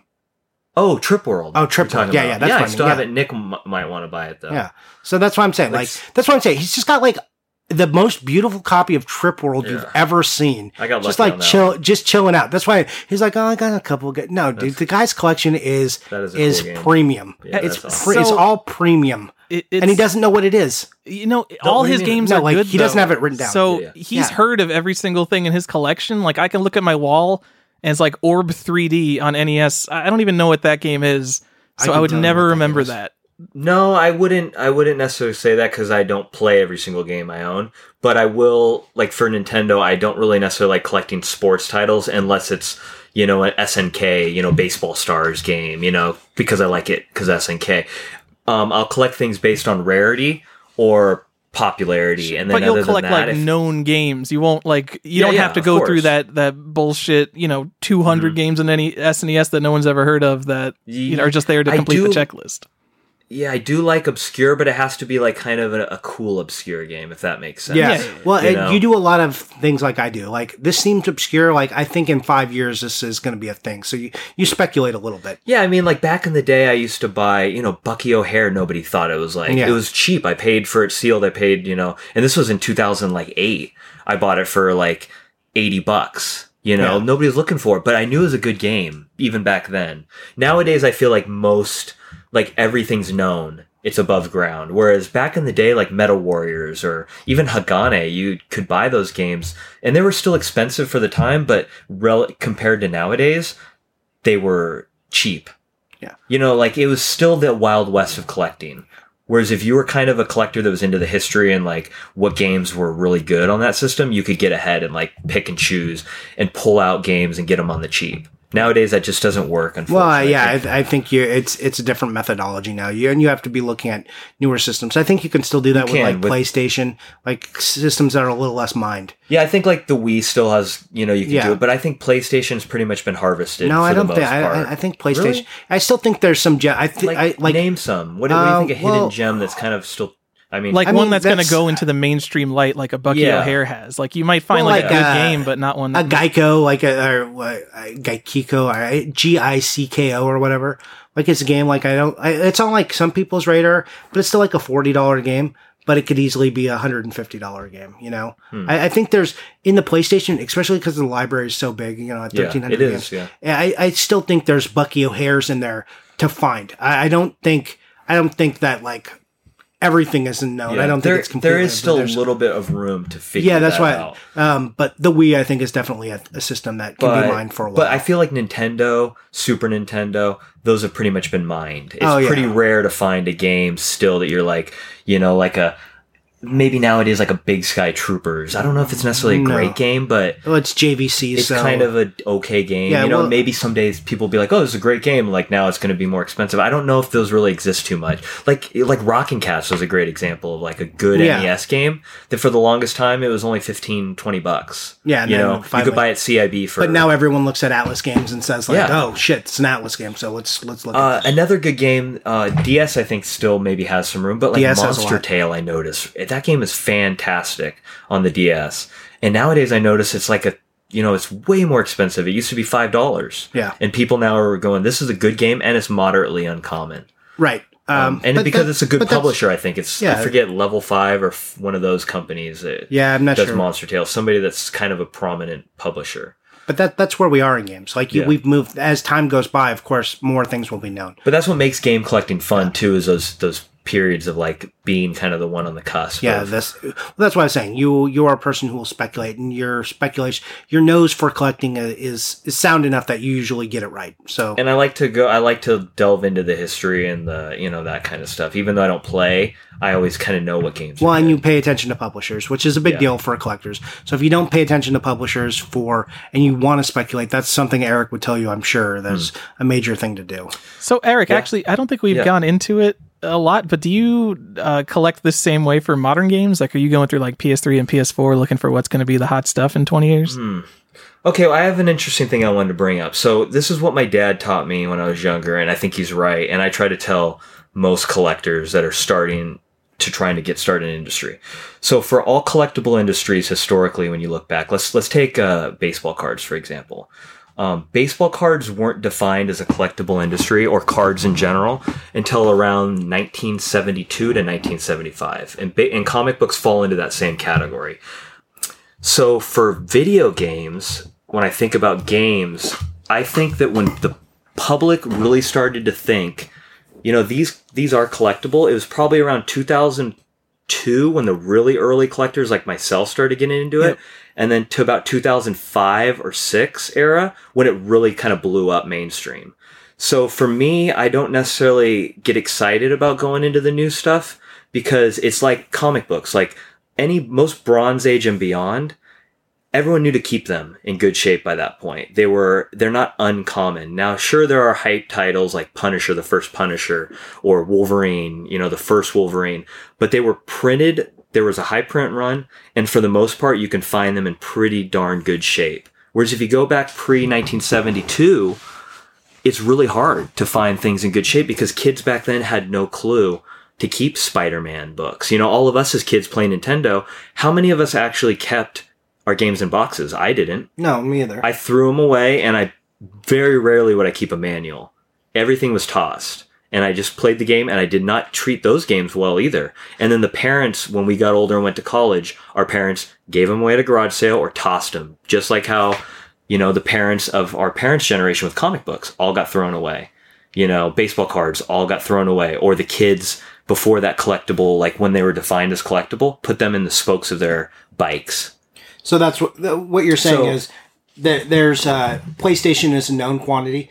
People know know to collect now. A little so- bit more so. But however, this is the thing with PlayStation, the first PlayStation. They're very prone to condition. It's so rare to look at a disc on a PlayStation game and have it be mint. So in the future for PlayStation, I think what's going to define the the the value is the condition of the disc and if it's been resurfaced. And for things like PlayStation 3 and PlayStation 4, you just avoid. They're because- pretty. I don't avoid them, but I don't go out of my way for them. Okay. I'll buy them when they're really cheap, but I would never fall, fall into the hype of like, oh, you know, um, this game is is the rare title on the PlayStation. Like I'm gonna buy Gravity or something on like PS3 or I have 4. no idea. See, even there, I don't even know what you're talking about. Like, or for Wii U, what's like the hot Wii U title? Like Hello Nothing. Kitty Yeah. there are a few. There's like Well- Hello Kitty, and there's a few like. But but that's getting a reprint. Yeah, that. that's not Oh, even see- exclusive. Oh, and this is the other. This is the other interesting thing about modern. Anything post PS One, um, they can now come out with HD remasters. It's kind of, I think, the the anything post the PS One era, we're gonna. It's gonna be similar to how VHS to DVD to Blu-ray to you know, like they can be remastered. Shadows of the Colossus is Yeah, this is the third iteration Yeah. of Shadow of the Colossus. before Shadow of the Colossus used to be highly, and I don't know what it is if you go on eBay, the first, you know, the PS2 version, but those, anything post PS2, anything that's great is going to be remade or just they're going to HD remaster it. So it's different than like the Bucky O'Hares or the Rockin' Kats. Like, if you made a Rockin' Kats, it would be a completely different game, although kind of share the same like feel. It'll be like a 3D Klonoa type, like a 2.5D style. yeah. Um, so that's I do like I have everything up to PS3, you know, and I like it, but I don't get excited for it. I don't necessarily like try to really memorize what's popular or what's not because I feel it's kind of like in the comic book world. It's just it's like how nowadays for comics, unfortunately, the industry is going towards what movies are coming out. Yeah. Like I, am not the kind of guy that I'm going to buy the first Black Panther, Fantastic Four 52 now because Black Panther just blew up. Like I would have wanted to have bought, bought it, you know, five years ago. Um, so But you, I just you sound when like they- the kind kind 'em. of guy who got in early on Street Fighter 30th Anniversary Edition, though, right? Manufacturer collectibles Uh, sound totally up no, your I alley. never, I, I never thought to even buy that because everyone that buys that will keep it. You're every single Yeah. Street Fighter, even though there's a limited quantity, every single one will be in the exact same condition. You know, like Just like limited part. run games, right? Same Yeah. thing. Yeah, I, Have to I all be most. It's funny, like on games like that, where there's as many sealed as there Mm-hmm. are open, so there's no differentiate differentiator in the price. I buy limited run games only if I really, really want to play it. Um, initially, I kind of started buying into that hype, but then they just produced too much, Yep, me too. and I couldn't keep up with it. I and think, I'm like, I think we're gonna have to go on a ban of even talking about limited run on the podcast. We talk about them. It's a lot of free publicity. eh, yeah, I sold all my. I think Johnny bought a lot of them. Breach and Clear, you got the first Just, one, just which the is one. This is the one I got. From worth money. I mean, this Yeah. it's. But everyone's every breach and clear is going to be the copy that Johnny got. Like that's the thing. I'm I'm I'm like uh, I like things based on you know like Spider Man number three. You know, it's there's a wide range of of condition, and it's hard to find them in higher grade because I like that history can destroy things. yeah. You know, I like that time has a way of, you know, when before the collectible age of these products, kids treated them like garbage. So it's cool to find a Super Mario Brothers black box hang tab intact. You know, like personally, like my favorite things to collect were the hang tabs. Yeah. Like the, the early, early, the 1985 to 1986 hang tab, like sticker seal games Nice. because who kept that? Every the stores when they hung them on the walls, they punched the hang tabs. Nobody kept the boxes, you know. That or the stuff hang ex- tabs are torn off. they're torn. because they were hanging on hang tabs and they were part of the box and they just the weight Yeah. was too great. Like, why the hell does Stack Up have a hang tab? Yeah. Like, who thought that that was a good idea? I love that because those hang tabs are always jacked up because history, like nobody knew anything about, like Uh, treating them with respect. when all of the ones with like converters in the carts, which made the carts Yeah, just they- heavier, and uh, so those like when you're looking at box games, I that's kind of one of my secrets. If I think it has got the converter in it, if it's in the box, I look at torn hang tabs because if it was actually hanging, Mm-hmm. it the converter is heavier, so it was more likely to tear. Hmm. Yeah, and the first hang tabs, uh, when they came over here, they just basically swapped. They took the board, didn't they, and they converted it Yeah. to be the Japanese, and they had to add an adapter. Yeah, so that's those yeah, that's what I'm saying. Hogan's the converter. And all those. Yeah, the, the kids are heavier. Most people don't really even know that to this even, day. even like- if the hang tabs were heavy duty, look at Genesis and Sega Master System games. People just cut that off. They don't want to deal with hang tabs. yeah, Yeah. but even by that point, they're more prominent, and they're more prominent to be in like you know um, to exist still. So- Whereas, Oh, okay. yeah, I'm sorry. I was just gonna say like as time goes on, things get to be more like its condition is becomes more common. Right. Genesis games are in generally in better shape because as time goes on, people start to respect things a little more. When when a when a pop culture phenomenon becomes aware of a pop culture people respect it. Like let's say, for example, in the future, like what's going to be the next big pop culture thing? It could be maybe we'll look back in thirty years and go Apple products. People will want like the first inbox, you know, Apple iPod. Well, yeah, that know. like our our CD is going to be a thing that people No, collect. because the thing is, it kind of ties into what I was talking about with like PS2 and beyond. They can be remastered. They can be like but changed. but but there's always value in the originals, Mm-hmm. right? People like there there are actually CD collectors. I think that's crazy. Yeah. Uh, but There I'm are. sure. But so, and that's the other thing. I also think the era of collector is a little oversaturated right now because the people are too aware of collecting as a thing, right? Mm-hmm. Like as, as an idea for all things. Like and it, like too many things come in collectible bags, Yeah. like blind bags. Like too many things are considered collectible now. Where if you're already defining, if you tell somebody on the package that this is a collectible thing, it's probably not collectible. Of course, that's that's a number one definition of something that's not collectible. Right. It says collectible item. We're in the age now where, like you said, Johnny, we may never have like a major collectible Well, it- thing it's because just gonna be knows now. It's gonna be something we don't know. It's something we're, we're not totally aware. of. unaware. just like how video games, baseball cards, comic, completely unaware, and then all of a sudden you're like, "Wow, this is a major, you know, historical thing. I want to keep these," and it's it's something that you're not aware of. What were you saying, No, I think Yeah. that the Apple thing is so interesting because kids are basically growing up in an age without physical media, and everything we collect is media.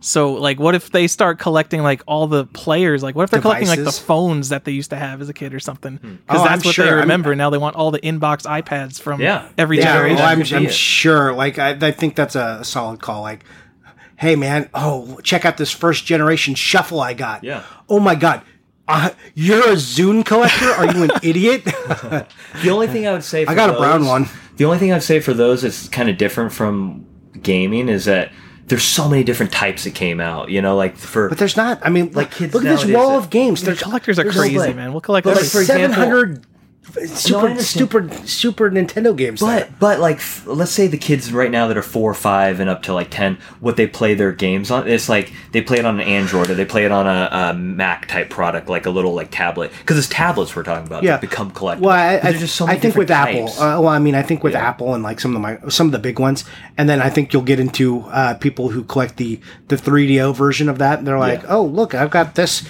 HTC, and people are going to be like, no one gives a shit about HTC, dude. Come on. It would be cool. Like I've even thought about like getting the original Apple. You know, the first gen. It would be cool to find them in box. I don't. They're hard to find. That's the thing. They actually are rare. Well, yeah, because But they are major. Like when you think about how how revolutionary that product was, just like how games kind of are. You know, or you know, comic books. You know, it's cool. Time to speculate. So I always- get on that. Go Yeah, find one. But it's not necessarily speculation. It's just like I've always been into the history or like what what defines an era. Video games defined our era, and it still is defining. You know, like the experience that people how they all grow up. Like everybody in our age group, we all play games. Yeah. that's what's cool about games. It's like we all can we all can connect from that. So, and saying comic books were kind of like that. Baseball cards were kind of. Nothing's been like games. So, games were really the first unifying entertainment. Yeah, well, I mean, films it- were and stuff. Well, but, you films, know, films really yeah. are the first. but, collectible yeah, wise, like you right. don't collect. People don't necessarily go. Well, back they do. They collect movies, but bit, those people are crazy. Yeah, yeah. I always, always just like toss shade at other Music, collectors. like yeah. record collectors. There are Yeah. record Well, collectors. yeah, Music's vinyl collectors are like a big thing. But um, uh, Tyler, you got any other questions for Erik? I got a few, but you got any? Erik, so I we've disagreed on some things. I want to agree with you on one thing that Johnny disagrees with me on. Are you one of these people who thinks that basically everything into like the mid 2000s on basically nothing is rare? Oh, actually, I think does so. Johnny agrees that nothing's rare, right? Do no, you think Johnny that certain things? Johnny says that everything needs to be put into context. If people want to say Hello Kitty Cruisers is rare, that's a perfectly hmm. valid opinion, which is fine. But part of the reason that like a set Yeah. of modern games doesn't interest me is like there's no retail title on like you know Xbox 360 that's like really like top tier rare kind of thing. yeah, But none of. I'm, I'm going to let Erik speak. Sorry, Erik. Go I think. Oh man, I think I my if you ask me what my definite opinion on that would be, would kind of tie into everyone beyond a certain time period. We all keep just because there's maybe a lower print run. There's still there's going to be a lot more in existence than there were pre the age of like holding on to stuff. So Hello Kitty, you know, like however many Wii U they made thirty thousand to fifty thousand print. Technically, in in the objective viewpoint, fifty thousand is not rare. Right. You know, like true rarity is like three in existence. Right. Like if they made Hello Kitty Wii U three print, that's rare. So, but it is in the context of also the Wii U print. You know, like if you're a Wii U collector, That's the rare. No, I don't want Then you would context. tie it Screw in as- context. We yeah, live you in have to put into contextless context on that Yeah. though. It has to be a context type thing. See, 'cause- so Erik agrees. do with I me. agree with you? Yeah, I- damn you, it. you agree with I me wanna that agree with context. Tyler. But here, but I'm a more extreme opinion Yeah, yeah. because people will come up and say, "Oh no, stadium events is rare," and I say, "No, stadium events isn't Hmm. rare. Okay, it's not rare. It, it isn't. Like if you have something, if you have Hmm. like, I think it's fine to call it rare, and I actually agree."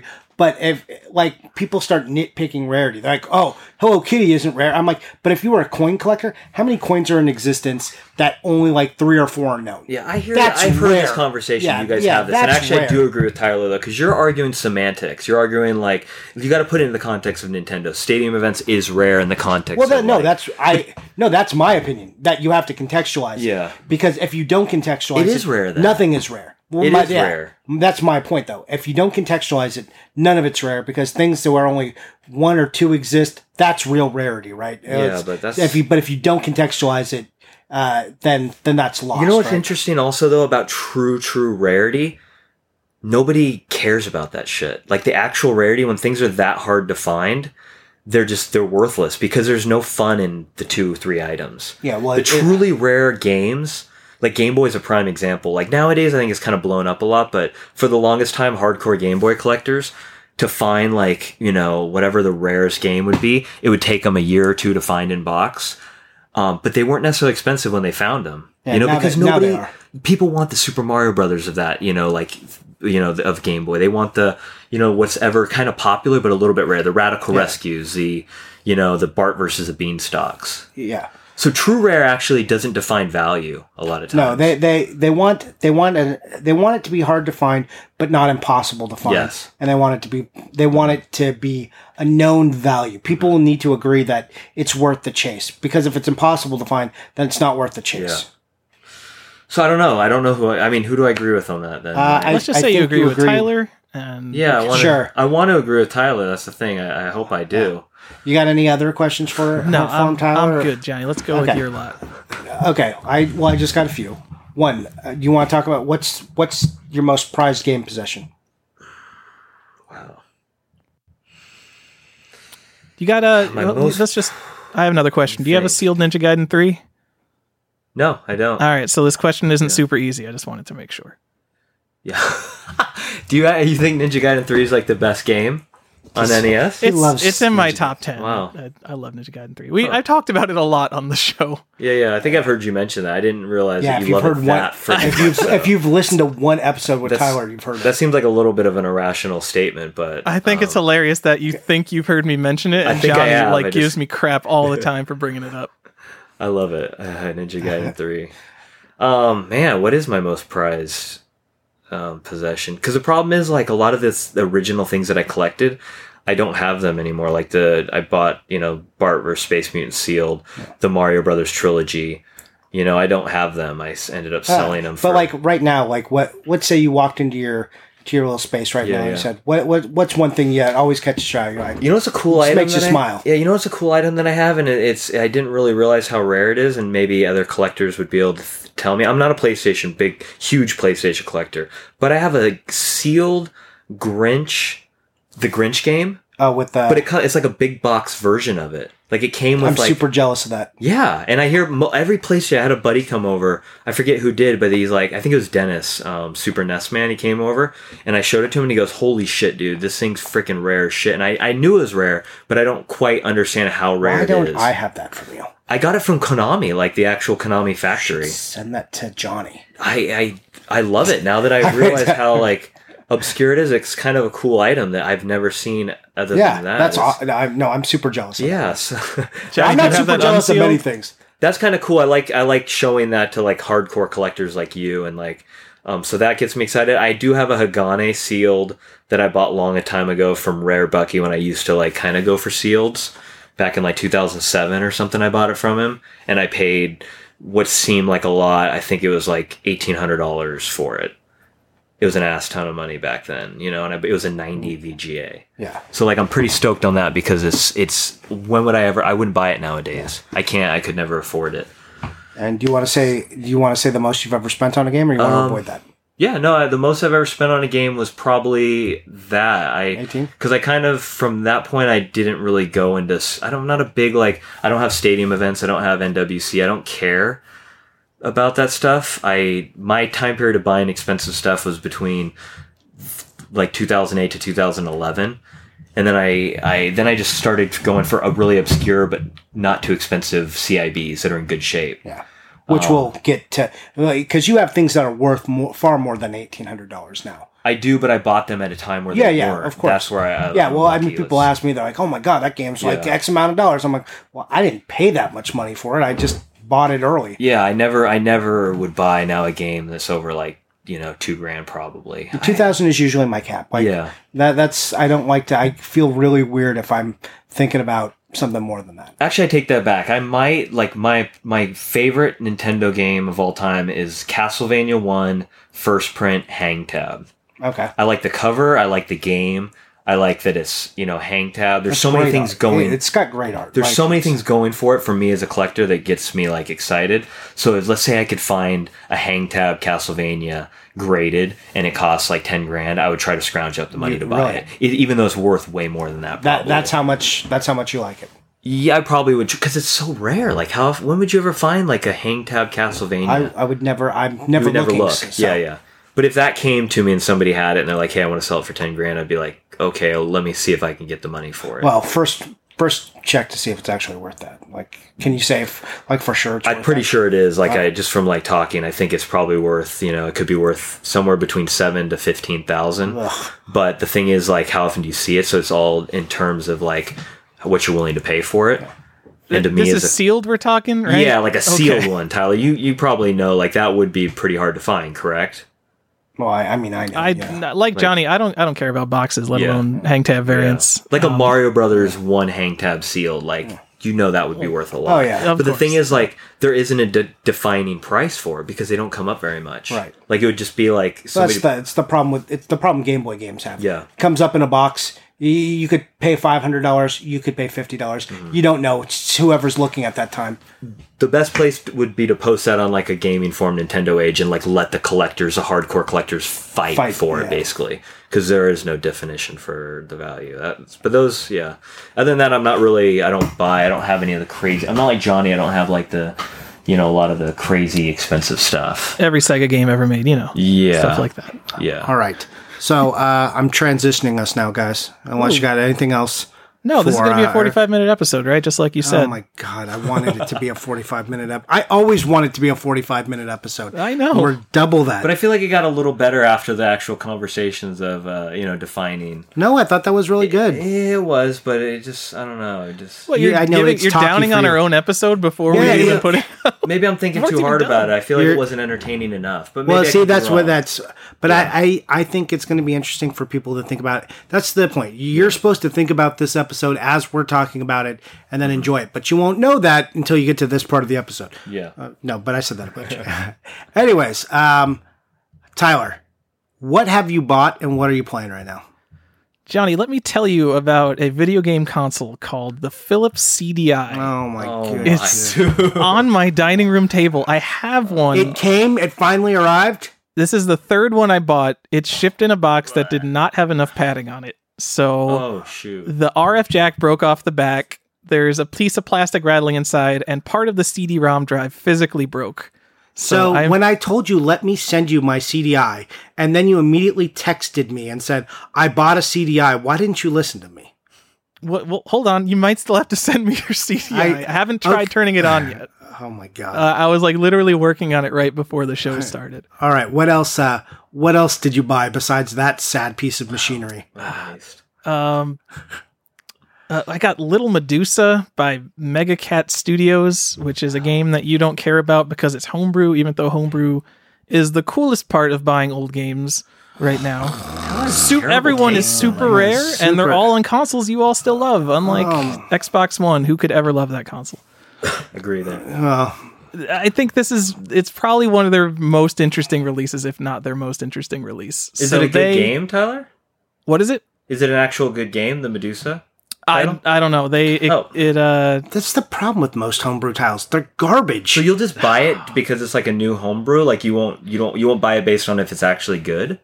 no. I only I only buy the stuff I actually want to play. There's too much homebrew out there. and I'm not going to spend like a thousand dollars on collectible homebrew. Do you That know if crazy it's a good game though? Then I, no? I'll buy it if it's like a if it's even mediocre, but it's clearly like a solid effort. I'll almost I'll just buy. it. That's that's see because there's no homebrew that like I'm not. Well, let's not say no, but there's not many that even equal even not even a triple A title, but like a B title Nintendo game. They hmm. like even though they're homebrewed for that era, they're just like. I mean, I, I appreciate that they don't have the studio or the resources or anything, but it's hard for me to really justify playing what comes out to be a mediocre Atari game on the Nintendo. Is that true though, or is there, there's no really good homebrew games? There's Uh, there's, there's a- definitely there's good a- homebrew games. There's a couple. Name- but there's- name 'em, Tyler, What, but know. what has like the quality of what? There, there's not like Legends of Owlia. That's like a Zelda StarTropics quality game. anything uh, mid kids level or above, or like Star. I think StarTropics is a good you know jump off point too because it's you know it's a pretty good game. Yeah, and I don't know. I mean, I I mean, like it doesn't have Kid to and be stuff, right? you know like a Battle Kid's top actually- 50 NES game for me to want to play it. Well, I uh, think see, it's that- amazing that people are going through and like programming new games from scratch for this. I, I'm not shitting on the effort. That's why I say I don't want to shit on the effort there because clearly, like that took a lot of work. But like to make me want to play it, it does need to be a top 50 title. Like it needs to. It, in fact, it needs to be a top 20 title. Like if you're a homebrew game to entice me to want to play it. So, and I just don't know if I don't know if it's reasonable to expect anyone to have that type of effort level put into it because they don't have the resources. I'm not blaming anyone. I'm just telling you why I would I don't engage. It sounds like Tyler enjoys the effort that people put in. Like he likes. Oh, it's like he re- he recognizes what people do and and Yeah. uh, gives them a Do you participation make- award. Do you ever program games, Tyler? Are you were you ever into that? Not at all. I mean, I thought I wanted to do that as a kid, and then I got to college, and I'm like, wow, this is the worst thing ever. And who would ever want to work in the game industry? So I, I, I, I did much that. the same thing. Yeah, but you do have kind of a deep level of respect for people that that make Oh it, yeah, so who they why. like Yeah. the some of the people making game like homebrew games right now. They just four mm-hmm. years ago, no programming experience. They're just like, I think I want to make Nintendo games. Let me look at these online tutorials, and now they're putting out like these innovative, really cool games. So Do you want to do that? Would you like in your No. lite? Is it a bucket just list said thing no. for you? Or? that's too much effort. I'll just you know if you're gonna give me something you put a year of your life into and it's gonna cost me thirty five bucks, I'm there. You'll respect that, yeah. Huh, interesting. That that's a nice sentiment. And Tyler's nicer about it than I am. Yeah. All right, uh, what did you play? Is it Ninja Gaiden three? Uh, let's. Did I play any Ninja Gaiden? I don't think I did. You know, I've been super busy at work. All I played is Minecraft. That's not very interesting. Well, so. that happens sometimes. Uh, what about you, Erik? Do you play anything? Yeah, right now I'm playing Uncharted 4 for a modern game, Fun. and it's pretty good so far. Um, initially, the first two or three, you know, three to probably five hours, I loved. It was it was varied. The, each level was kind of unique, but now I've kind of reached a point where it's getting a little repetitive. And I'm a huge Uncharted guy. I've played every single one. Did you play the the other one? The I didn't play the, the one with No, the girls. yeah, that was good, Yeah, too. I hear it's good. I Yeah. haven't played that one, but other than that, I think I played all of them, even the PSP one, which is eh, okay. But Uncharted Two for me personally is like still the pinnacle. it's friggin' yeah. Um, so it's good. It's I wouldn't necessarily say it's fantastic.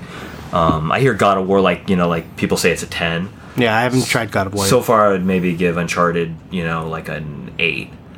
Programming and the like how talented Naughty Dog is for gaming. Their you know storylines, they're fantastic. So it's still a good game. I'm playing that. I think I'm almost done.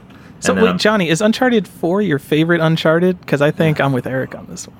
No, Uncharted Two is my favorite Uncharted. Okay, all right. Did you play Uncharted 4, Tyler? Yeah, I I I love the Uncharted series. I specifically I love the first two games, and then the Yeah. fourth. It, it's just way too much climbing walls while someone tells you a story, and I can't. Do you know what I'm talking about, guys? Though, like yeah. that first couple hours, like it was cool how they they switched. Like you played as him when he was younger Yeah. with his brother. Yeah, no, I And- liked I liked all of that. And then the one part where it's you, where it's Nathan and his and now his older Yeah. brother, and you're going into like break in for the art. right. You know, like you're yeah, in you're in the museum Like, and stuff. They did or cool not the museum, but in that in the at the fancy dress party. Yeah, they were very conscious of like let's kind of vary the gameplay. But now I hit that that You're in the jungle. period. Are you in Yeah. the jungle? The jungle mountain shrine. I just got into the part where they're in the old the pirates like it's abandoned like their city. okay. You know, so it's getting a little better, but it's still like that middle period is kind of just a repetitive, same old, but still like respectable because Hey, It's so- like we, they- we got to get to the building. Oh, there's a new clue telling us to go Yes. to the other building. Let's go break in. So I mean, wouldn't it's say it's like bad, and I still like game. it, but it's I, I it's tough too because you're comparing it against the other Uncharted games. And if you just compared this to anything else, you'd be like, "This is Mm-hmm. yeah, great." no, it is. It overall like it's. I'm not saying it's a bad game, but it's just not. I think it could have been better. I think they should have been a little more like let's try to keep every level like unique. Oh, remember the level where he's underwater swimming to like do that like for like it takes like it. 15 minutes. I hated it, but it's different. Yeah, You know, I, like- I, there, there's just every game that tries to put in a, that is not a water game tries to put an underwater level in it, and you're just like, stop it, please And I get that, stop but- it. The banter they- or whatever they were having. It wasn't really about like doing anything underwater. No, And I just the- don't like it. I get it, but also the part of the boat. Now, didn't necessarily love it, but they, you know, the programmers were like, let's create like a just a different experience. Oh, in the car when you're driving the jeep all over the place, you know, it's just they changed it up a lot, and I don't know. So I'm playing that, and then I'm also in my. I like to play two different games. Like I like to go and play like older games. I'm playing replaying Silent Hill 2. Um, Nice. And I first bought my PlayStation 2 because of Silent Hill 2 and also the DVD capabilities. Because when we were younger, Yeah, that was a big was DVD was huge. That's what blew up the PS2.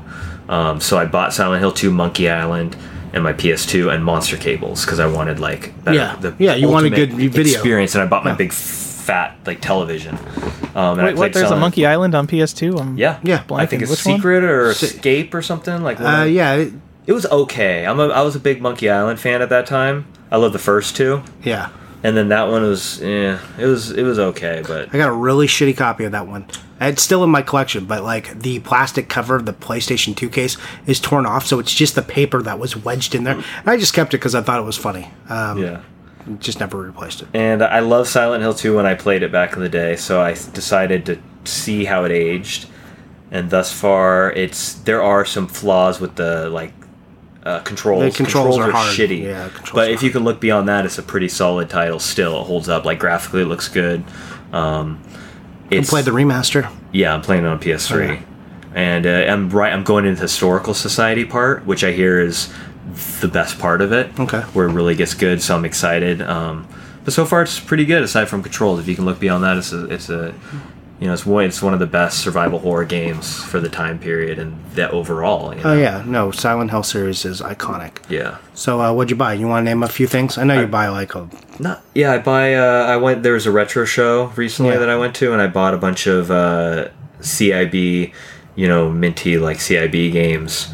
Uh, what games did I get? What system? Uh, Nintendo and Super Nintendo. Nice. And I bought a lot of like you know upgrades that I'll sell my less like mystical ninja and s- some hang tabs that were better than my own. And then let's see, did I get anything that like didn't have already though? Because that's the thing too. Like I'm kind of getting to the point where I pretty much have what I want. That's why I kind of transition So you just upgrade. a lot of things are upgrades. Uh, what I get? Let's see. I'd have to. I don't know off the top of my head. Yeah, and you you were supposed to send me a picture, and you Yeah, never I forgot, and I haven't really looked through them yet. I've been busy doing other stuff, but It's like you're an adult. It's like I'm an adult. Yeah. so yeah, I haven't. I haven't. Yeah, I don't remember. I haven't gotten to look through them or anything, but I bought a ton of stuff. So Nice. yeah. You know, if you have everything you want, you could just come over to this side and start loving all the garbage and just try to have everything. But then it comes to s- to space for me. I I, I don't necessarily want to just put everything in boxes. You know, I, I had to decide: do I want to just hold on to all this shit, or just like have what's visible in Are my you in a, house? cl- you're not in a closet anymore, though, right? You've got No, one no, room I- dedicated to games now. Yeah, initially I was in a closet, and I did put things in boxes because I knew I was going. To. When did you come out of the closet exactly? I came out of the closet. I'm sorry. It's like the most obvious stupid joke. Yeah. Just don't don't dignify that with an answer. No, Just move No, but- on. But, I did initially have a, a walk-in closet, which is pretty nice. No, it was super nice. and I knew that I was going to be moving out of that house so to, into another house, so I would put things in boxes. Yeah. And now I have in my my room. It's just, it's not a large room, but it's large enough to have like a nice wall and a half a wall, and I still have space to fill more stuff. And I like that feeling. I like not being completely maxed out. yeah, that maxed out feeling is It's- awful. Yeah, I I hate it because then I what I I consciously want to do is if I do max out, whatever goes in, something has to come out to replace it. Like Yeah. you have to remove something. Because I'm Or get I'm, creative. Hang things from the ceiling. That's my favorite joke. I'm just getting too old to where like what am I gonna box shit up? I'm 36 and like I you know like I'm gonna have things boxed up when I'm 65. Yeah, you know? man. Like That's the dream. I would rather like enjoy it and see it. You know, Ugh, collect so dust. practical. Yeah. I was, you know, I was there where everything had to be on a shelf, and I ran out of out of room recently, and I'm not going to take over another room, so all of my Wii games are getting boxed up because I don't care about the Wii. So what do you? Are they just gonna always remain? They're just going to boxed, stay in boxes forever until someone Wow. says like, "Hey, you want to go play Ninja Reflex on the Wii?" I'm like, "Yeah, I got that in storage. Don't worry about it." See, Gross. All right, I'm. I'll. Uh, but all of my Wii games are in boxes too. Not all of them, but most. Um, because that is a shit system and it belongs in a box. Ugh. Johnny, what are you Ah. playing? What are you playing? It's your turn. Ah, sorry. I This keep episode's been thinking going about on the for an hour and Wii. 45 minutes. I know. Uh, what am I? I bought a bunch of turbo stuff, which Ooh. Erik was nice enough to to bring to me. He didn't sell it to me, but he he picked it up for me At the Be- show. Yeah, at the show. So I got some turbo stuff. That's mainly been my focus. I'll show a picture of that later. It's it's Turbo's a fantastic system, though. yeah, Great. It's it's a great system to collect for too. It's Yeah. very super interesting. A lot to learn about turbo. So that's what I bought. Uh, what am I playing right now? Nothing. Literally, it's been it's been no room for video games at all right now. It's been all. I haven't had the headspace for for even not even Call of Duty. wow. What was the last thing you played? Uh oh, Battle of Olympus. I beat Battle of Olympus. Uh, that's a good Oh, game. yeah. yeah. Great Yeah. game. Yeah. Yeah, I beat Battle of You Olympus. didn't talk about I- that, did you? Yeah, I, I, did. talked We about when talked- I played it, but Yeah, but I didn't was- talk I about when told- you played it. I and you know what? I meant to fire up uh Crystalis, but then when the SNK collection was announced and it's on the SNK collection for the for the Switch, I am like, nah, I'll just wait and play it on the Switch. Battle of Olympus is actually one of those games that we're talking about where it's still not necessarily an expensive game, but it's a good game. It should be. Yeah, It should be. Yeah. And it, I notice a Guardian Legends is is kind of climbing in Yeah. value because that's always one that people like. they always to refer. talk They about. love Guardian Legends. It's a Yeah, hidden gem. No one's ever heard it of the. Guardian Legend. I think nowadays though it's actually getting the it's becoming the value that it should be. yeah, because forever it was like it a was cheap. fifteen dollar CIB. Yeah. So, all right, that uh, that does it. Hey, Erik, thank you very much for hanging out with us on this marathon episode of fun. Collector's Quest. I had a blast. Yeah, except for the part where you're like, I don't know, this episode kind of sucks. Hey, th- looking at it is this episode critical. like a California three then, or how do you feel? See, I think I think it got better. Uh, I uh, I would give it, got a better when you guys stopped talking and we were just talking about myself. I think that's when the episode really. I like it when up. things are a little more like free flowing, like when you just talk about shit. You know, like what we did a- after the defining, because we got into this period of after about twenty minutes where we didn't really know where we were. we got going into our it. talking age. Yeah. uh, the the defined age. and And Tyler now, kind of threw a monkey wrench into it, where it fucked up the whole like conversation. thanks for ruining Yeah. our guest time, Tyler. You apologize to Erik. Never. Tyler, you say you're Tyler, sorry. please come on. Come on, buddy. Tyler, you got to say sorry. You apologize to us, Erik. You know what? We can't talk about, you know, just freeform, you know, going into our background and collecting because we don't have a new person on the show every week. And Yeah. no one wants Uh, to hear about me and Johnny. So we got to like make stuff up to have I these think people conversations. do about- though. I think people come to the Collectors Quest podcast for you guys as personalities. I don't think I don't No, listen don't. to People it. are like, get Tyler off the show. really, He doesn't even collect it based boxed Everyone NES likes games. Is he like, really yeah. even a collector?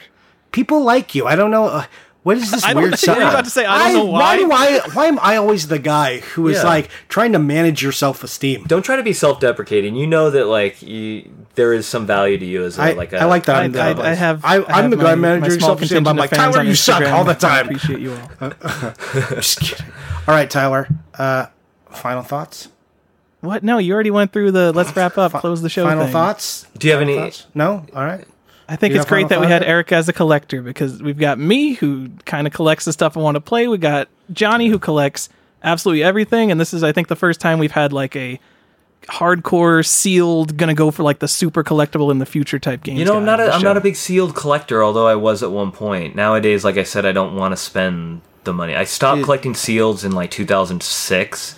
You know, just So, because they yeah. started to climb. I didn't have the money to buy it. You know, I wish I could still, but But I it's still that- like a different mindset than where Johnny's Yeah, at, where you're going for is. like the prime examples of stuff rather than just Mm-hmm. freaking everything. I collect because like I want what what like how history like us as children went to buy it like Toys R Us. I like that. That turns me on, you know, as opposed to like just a cart, you know. And not that there's anything wrong with it, but you know, I'm but I, I'm not a true gamer either. You So yeah, you don't even guys. You don't even need to listen to anything Erik just said. Yeah. He's not a gamer. I'm not a true gamer. My my game period was was you know the TurboGrafx. My mom got one from a thrift shop, and I played that and I loved it. And I and then PlayStation One, I played Metal Gear Solid. You know those games, Resident Evil. Other than that, like I hated my N64. I liked Nintendo, um, but I didn't buy a ton of games for because I didn't have the money. And SNES I did enjoy, but I didn't have a ton of games for that either. I couldn't afford them. no, that was- that was the nature of games back Yeah. then. Kids just didn't have thirty games. I paid eighty dollars for Final Fight One, and then whatever the SNES was. You know how much that cost? Eighty dollars. That's how much they crazy. cost. No, I, I They're like Zelda two. I paid seventy dollars. I didn't pay seventy dollars, but my aunt Carol, Yeah. uh, bought it for me, and I was very excited when. So I, I only had like ten games per system up till the yeah, end. I, I got like one or two games a year. That was it. Yeah. So if you think about a console's like that's why I was a hustler on the on the Yeah. school. I, I traded all day long. Every game I could trade. If I could get a And two I, for one, I didn't take advantage of that. That's one thing I missed out on. All the kids trade. I didn't do it. that all day long. people. I just because all I did was wanted to beat games. But Yeah. that's a, that's a whole nother episode, Erik. We got a lot of other things we want to talk to you about. I know we're going to be bringing you back. really. Yeah, I, want- would love to be I- back. I Maybe wanna- like a roundtable panel or something. Yeah, we, we got we got stuff. I got plans, you? plans Okay. and stuff. Yeah. So Tyler, uh, thanks for hanging out too, and thanks for always helping with the show. I'm always mean to you, so I figure I should say thank you more often. But deep down, you I'm do always like- happy just to be here, Oh, even God, if I'm don't- participating. Jen. You give shit to the people you me like, out for though. being here. I, I do. I'm I'm a shit giver. But that means you only like them. yeah Yeah. yeah. I'm like I'm like that uh, playground bully who who never learned just to be nice to show that they like people. I was like, yeah, I hit you because I like you. Yeah. Fucking dummy. There's better ways. All right. Everybody, thanks for hanging out. Hope you enjoyed this episode. Please give us some feedback since I know this was a new format and also super long. I'd give it a solid seven episode. I want to know what people think. Like, right. Overall. All right, What- I'm what gonna I'm gonna rate you better the What than that. state? Seven out of ten. That's no seven. California seven. Oh. it's in North Carolina. Carolina, ten. nine, yeah. 10, yes, for sure. All right. That's all we got time for. We'll talk to you later. What Uh, follow Excite Bite game? Oh no, Oh, Johnny's yeah. going into it. I we're thought he was going to forget. No, Tyler, where can we find you on Instagram? Uh, at default gen, default G E N. That's default Gen default J E N. I love default Genesis. Yeah. And uh, Erik, where can we find you? And spell it out. Instagram Excitebyte B Y T E. It's based off the game Excitebike. So I don't post that much on there anymore. I will start coming back though. Yeah. But for a long time I was active and I slowed down. I, I got kind of a little burned out on the Instagram thing. but if people message you there, you do Oh yeah, respond yeah I to your check messages. it. I'm yeah. a lurker now though. I'm not a poster. Yeah. So. but he's still hanging out, so you can reach him there. And I got a lot of good content on the page too. Yeah, Like there's he has so much good stuff. Just Yeah. go look at his page. Um, I was looking at his page before I became friends with him a few years ago, and uh, it was a good decision. I'm very proud of my page. Like Yeah. I took a lot of effort and like you know it's it's good stuff page. very curated. You Got that uh, Xbox unreleased Xbox game, like the Yeah. hallmark of when when I go through someone's Instagram and I see something I've never seen before. I'm like, Yeah. oh man, this guy's serious. I love Yeah. it. Did you follow me before today, Tyler? Uh, yeah, I did. I don't know It's- why. Johnny might have told me to, or Yeah. maybe I just found you. But yeah, I think uh, yeah, Erik, Erik, you got like Erik's got such good stuff. It's hard not to. But uh, you can find me at Johnny underscore Iucci. That's J O H N N Y underscore I U C C I, and that's it. Good night.